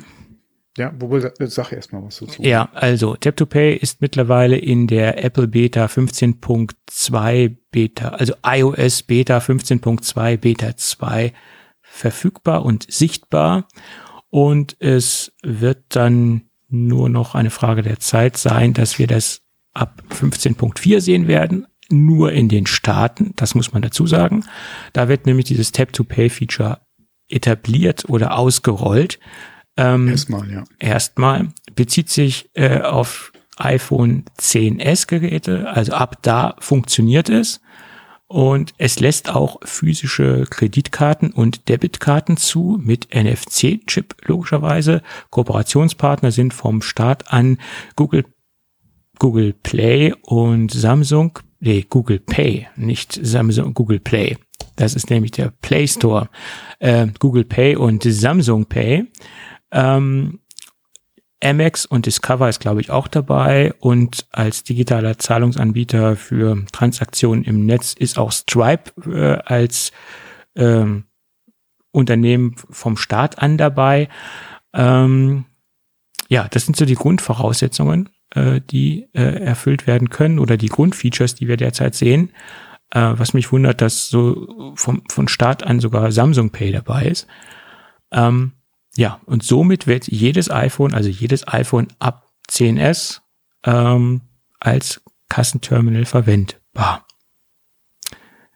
Ja, ist, denke ich, für einige interessant, die zum Beispiel ein Kleinunternehmen haben, zum Beispiel der klassische Wochenmarktverkäufer, der mit seinem Smartphone auf dem Wochenmarkt steht, es, kann jetzt Geld es ist entgegennehmen. Für alle äh, interessant, die momentan noch ein auf, oder auf ein externes Kartenlesegerät angewiesen sind. Und man muss ja auch sagen, es funktioniert nur mit Third-Party-Apps. Das ist ja kein Dienst, der in, im OS so integriert ist, dass du keine andere App mehr brauchst. Du brauchst eine Stripe-App. Du brauchst äh, eine, eine PayPal-App. Du brauchst äh, irgendeinen anderen Anbieter, der das in seine App integriert. Ja. Und das ist in der Art und Weise schon ganz schlau gemacht, dass man da auch schon wieder dem ganzen Ärger aus dem Weg geht, der sagt ähm, Monopolisierung des äh, Zahlungsverkehrs. Zum Beispiel. Und man öffnet mit damit ja in gewisser Weise, ja, das war ja eine große Kritikpunkt auch von vielen Bankinstituten, ähm, die, äh, an, an der Implementierung der NFC-Technologie, dass man gesagt hat, man will Zugriff darauf haben, was man ja zumindest mal vorerst in den Staaten ja quasi bekommt. Wenn ein, eine Bank die eine App hat, das in ihre App integrieren will, kann sie das ja voraussichtlich machen. Ich weiß jetzt nicht die Bedingungen dafür, aber ich gehe mal davon aus, dass man das in seine Banking-App dann auch integrieren kann. Damit hast du quasi ja über die API entsprechend Zugriff auf einen NFC-Chip. Du kannst das natürlich dann nur beschränken auf das, was damit möglich ist. Wahrscheinlich sind da ein paar auch ja auch wieder gewisse äh, Privacy-Features von Apple integriert in die Art und Weise, wie sie es umgesetzt haben, ähm, was uns ja als Anwender im Prinzip nur recht sein kann. Ähm, aber wie gesagt, die Bedenken, die man ja im Vorfeld hatte, gerade mit den Gerüchten, die aufkamen, dass Apple da äh, ja, Wettbewerber beziehungsweise andere Firmen aus dem Markt drängen will, hat man in der Art und Weise ja nicht. Sie machen es halt den Anbietern, gerade wie, äh, das ist ja nicht nur Stripe, wie heißen die anderen, da gab es auch viele, die mit Dongles gearbeitet haben, gerade so in diesen Kassensystemen, denen machst du es im Prinzip einfacher, dass sie keine eigene Hardware mehr brauchen. Oder du zu der Hardware, die du mit dem iPhone sowieso schon hast, noch mal eine Zusatzhardware brauchst, die entweder über Lightning angeschlossen wird, über Bluetooth funktioniert, wie auch immer, dass du halt diesen externen Kartenleser im Prinzip dann einsparst und nur mit deiner iPhone-Hardware diese Funktionalität dann quasi von Apple mit äh, ins iPhone halt ähm, integriert hast. Ähm, was es natürlich Anbietern in Zukunft einfacher macht, sie müssen keine eigene Hardware mehr herstellen oder herstellen lassen und verkaufen, beziehungsweise anbieten. Ähm, die, es reicht dir im Prinzip das iPhone. Ja, ob das jetzt für jede Zielgruppe interessant ist, das ist anders, äh, das ist fraglich. Ähm, weil es gibt ja durchaus größere Unternehmen, die mehrere Terminals benötigen und ob es da nicht günstiger ist, das Terminal zu nehmen. Vom Anschaffungswiderstand her ist eine andere Sache, da müsste man, das müsste man ausrechnen, weil du musst ja mindestens ein iPhone 10s haben und ähm, ja, da muss man überlegen, was ist günstiger. Ja. Ne? Klar, äh, wer aktuell noch mit einem älteren iPhone unterwegs ist und eh schon dieses Kartenlesegerät hat, der braucht sich ja erstmal keine Gedanken mehr drum zu machen. Nur dann, wenn er ein Upgrade vom iPhone her macht, hat er natürlich den Vorteil, dass wenn sein Anbieter das entsprechend schon in die App integriert hat, braucht er nicht nochmal einen externen Kartenleser. Ja, aber ich meine ja, wie gesagt, wenn du jetzt mehrere Kassen hast in einer, in einer vier oder einer, einer. Ja, okay, das ist, ne? das ist ja nochmal ein anderes Thema in Bezug auf Kassensystem. Ja. Nur ähm, diejenigen, die eh schon, wie gesagt, so eine Sache wie Stripe nutzen oder mhm. andere anbieten, die sind ja entweder haben die ein Einkassen und vielleicht ein Zweikassensystem und haben dann zwei Kartenleser oder haben einen Kartenleser, den sie sich teilen, je nachdem, wie dann die Bezahlungen geregelt sind vor Ort. Ähm, aber viele sind ja mobil unterwegs. Ja, ja, klar. Oder wenn du jetzt und zum Beispiel. Die haben ja dann eh nur das Problem, dass sie ein Gerät haben. Was heißt Problem? Aber ja. die haben ja dann nur dieses eine Gerät, genau. was sie vor Ort einsetzen. Ja. Und ob du dann hier dein, wie du es ja oft hast, diese EC-Kartengeräte hast, äh, die ja viele Heizöl, Gaslieferanten, äh, eventuell Holz äh, haben, dass, er, dass du halt vor Ort mit der EC-Karte zahlen kannst und zusätzlich halt sowieso ihr Telefon dabei haben. Die können sich eventuell dieses Gerät sparen. Nicht jeder, Richtig. aber ja. viele können sich halt diese Geräte sparen. Ja. Und du als Zahlungsanbieter brauchst ja auch nicht unbedingt diese Technik halt noch vorhalten. Richtig, genau. Und das, das ist halt ist schon ein Vorteil. Und wie gesagt, diese Lösung, dass du es halt über die Third-Party ab machen musst und Apple das nicht quasi auch noch anbietet, ja, und da eventuell auch noch mal Druck bekommen könnte, ähm, hast du natürlich da schon mehrere Fliegen, wie schon angesprochen, mehrere Fliegen einfach mit einer Klappe erledigt. Ähm, und ich denke mal, sobald das weiter ausgerollt wird, äh, fallen auch viele Kritikpunkte, die ja gerade unsere Sparkassen und Volksbanken auch noch angebracht haben, dass sie ähm, wie gesagt, keinen Zugriff auf NFC haben und das halt nicht entsprechend umsetzen oder anbieten können, der fällt ja dann auch weg. Ähm, die könnten das ja zum Beispiel dann in ihre Sparkassen-App noch integrieren und du könntest da dann Zahlungen unterhalb, ja, äh, keine Ahnung, für im privaten Umfeld irgendwelche ähm, oder beim, beim, ja, wenn du auch mit, mit mehreren beim Essen vielleicht unterwegs bist, einer zahlt und du holst dir das, oder du kannst dann äh, Teilbeträge dann äh, so nochmal direkt äh, irgendwie bezahlen äh, oder Zahlungen annehmen, beziehungsweise äh, bei Sammlungen vor Ort für irgendein Geburtstagsgeschenk das nochmal machen oder so. Äh, vor Ort dann, wie gesagt, bist du eh schon, dann kann einer noch schnell seine fünf Euro per Tab oder so an die App geben wäre eine Möglichkeit und das kann, wie gesagt, der Anbieter dann einfach ähm, oder das könnte man dann in die App halt mit integrieren. Richtig, genau. Im Endeffekt ja, bei Apple Pay ist es ja auch so, Apple ist ja nicht der Anbieter, sondern nur die Schnittstelle zwischen den verschiedenen Banken, hm. Sparkasse etc. Und es ist eine Schicht dazwischen, die Apple Pay quasi anbietet und so ist es mit Apple Pay, Tap to Pay hm. letztendlich auch. Es ist nur ein zusätzlicher Layer, der eingezogen ist. Ähm, mehr ist es nicht letztendlich. Ja. Ich bin mal gespannt, was an technischen Informationen demnächst halt dazu alles noch bekannt wird. Ja, klar. Und vor allen Dingen, ob es überhaupt nach Deutschland kommen wird, weil in Deutschland gibt es ja noch ein paar andere Regulationen bezüglich der, der Verwaltung der, des digitalen Kassenzettels etc. Da müssten natürlich andere Anpassungen ähm, vorgenommen werden als jetzt zum Beispiel in den Staaten, weil da natürlich ganz andere Gesetze gelten als bei uns. Ne? Das ist halt so. Ähm, das ist halt, denke ich mal, auch wieder eine Frage. Das ist ja für dich als Zahlender egal. Ja, aber derjenige, der die Zahlungen annimmt und die. Und, klar, und da ist es natürlich die Frage, der, inwieweit der dir eine Rechnung dafür oder, oder eine Bestätigung per E-Mail, das ist ja alles die Frage, die dann, wie gesagt, er für die Region technisch umsetzen muss. Ja, klar, das ist natürlich regional bedingt. Zahlender, wie gesagt, ob das dann privat ja, oder geschäftlich ist. Aber trotzdem muss es halt auf die dementsprechenden Länder halt und auf ja, die klar. Regularien ja. angepasst werden, ne, das Ganze. Aber das ist ja dann eine Frage des Anbieters, der muss das ja machen. Richtig. Aber wie gesagt, dazu muss man erstmal sehen. Ähm, solange Apple nur die, die API zur Verfügung stellt, kann es Apple ja auch egal sein. Weil das Rechtliche muss ja dann der Anbieter machen. Ja, ja, gut, aber dazu muss natürlich auch erstmal die API in Deutschland verfügbar sein, ne? Ganz klar. Und der ja, klar, aber das ist ja eine Sache, Schalter umlegen. Aber wie gesagt, mit ja, der rechtlichen Umsetzung hat ja in dem Fall dann Apple nichts zu tun, weil sie die Schnittstelle zur Verfügung stellen, wie das rechtlich abgebildet wird vom Anbieter, ist ja im Prinzip dann seine Verantwortung. Ja, ja, ist richtig, genau. Das ist was anderes, als wenn Apple die Abwicklung direkt macht. Ja. Solange sie nur die API zur Verfügung stellen, damit der Anbieter oder die Third Party in dem, äh, in dem Fall das halt technisch umsetzen kann, denke ich mal, ist Apple raus. Richtig, genau. Ja. Und ich glaube, raus ist ein gutes Stichwort, weil ich denke, wir beide sind jetzt auch gleich raus und sollten die äh, Sendung so langsam beenden.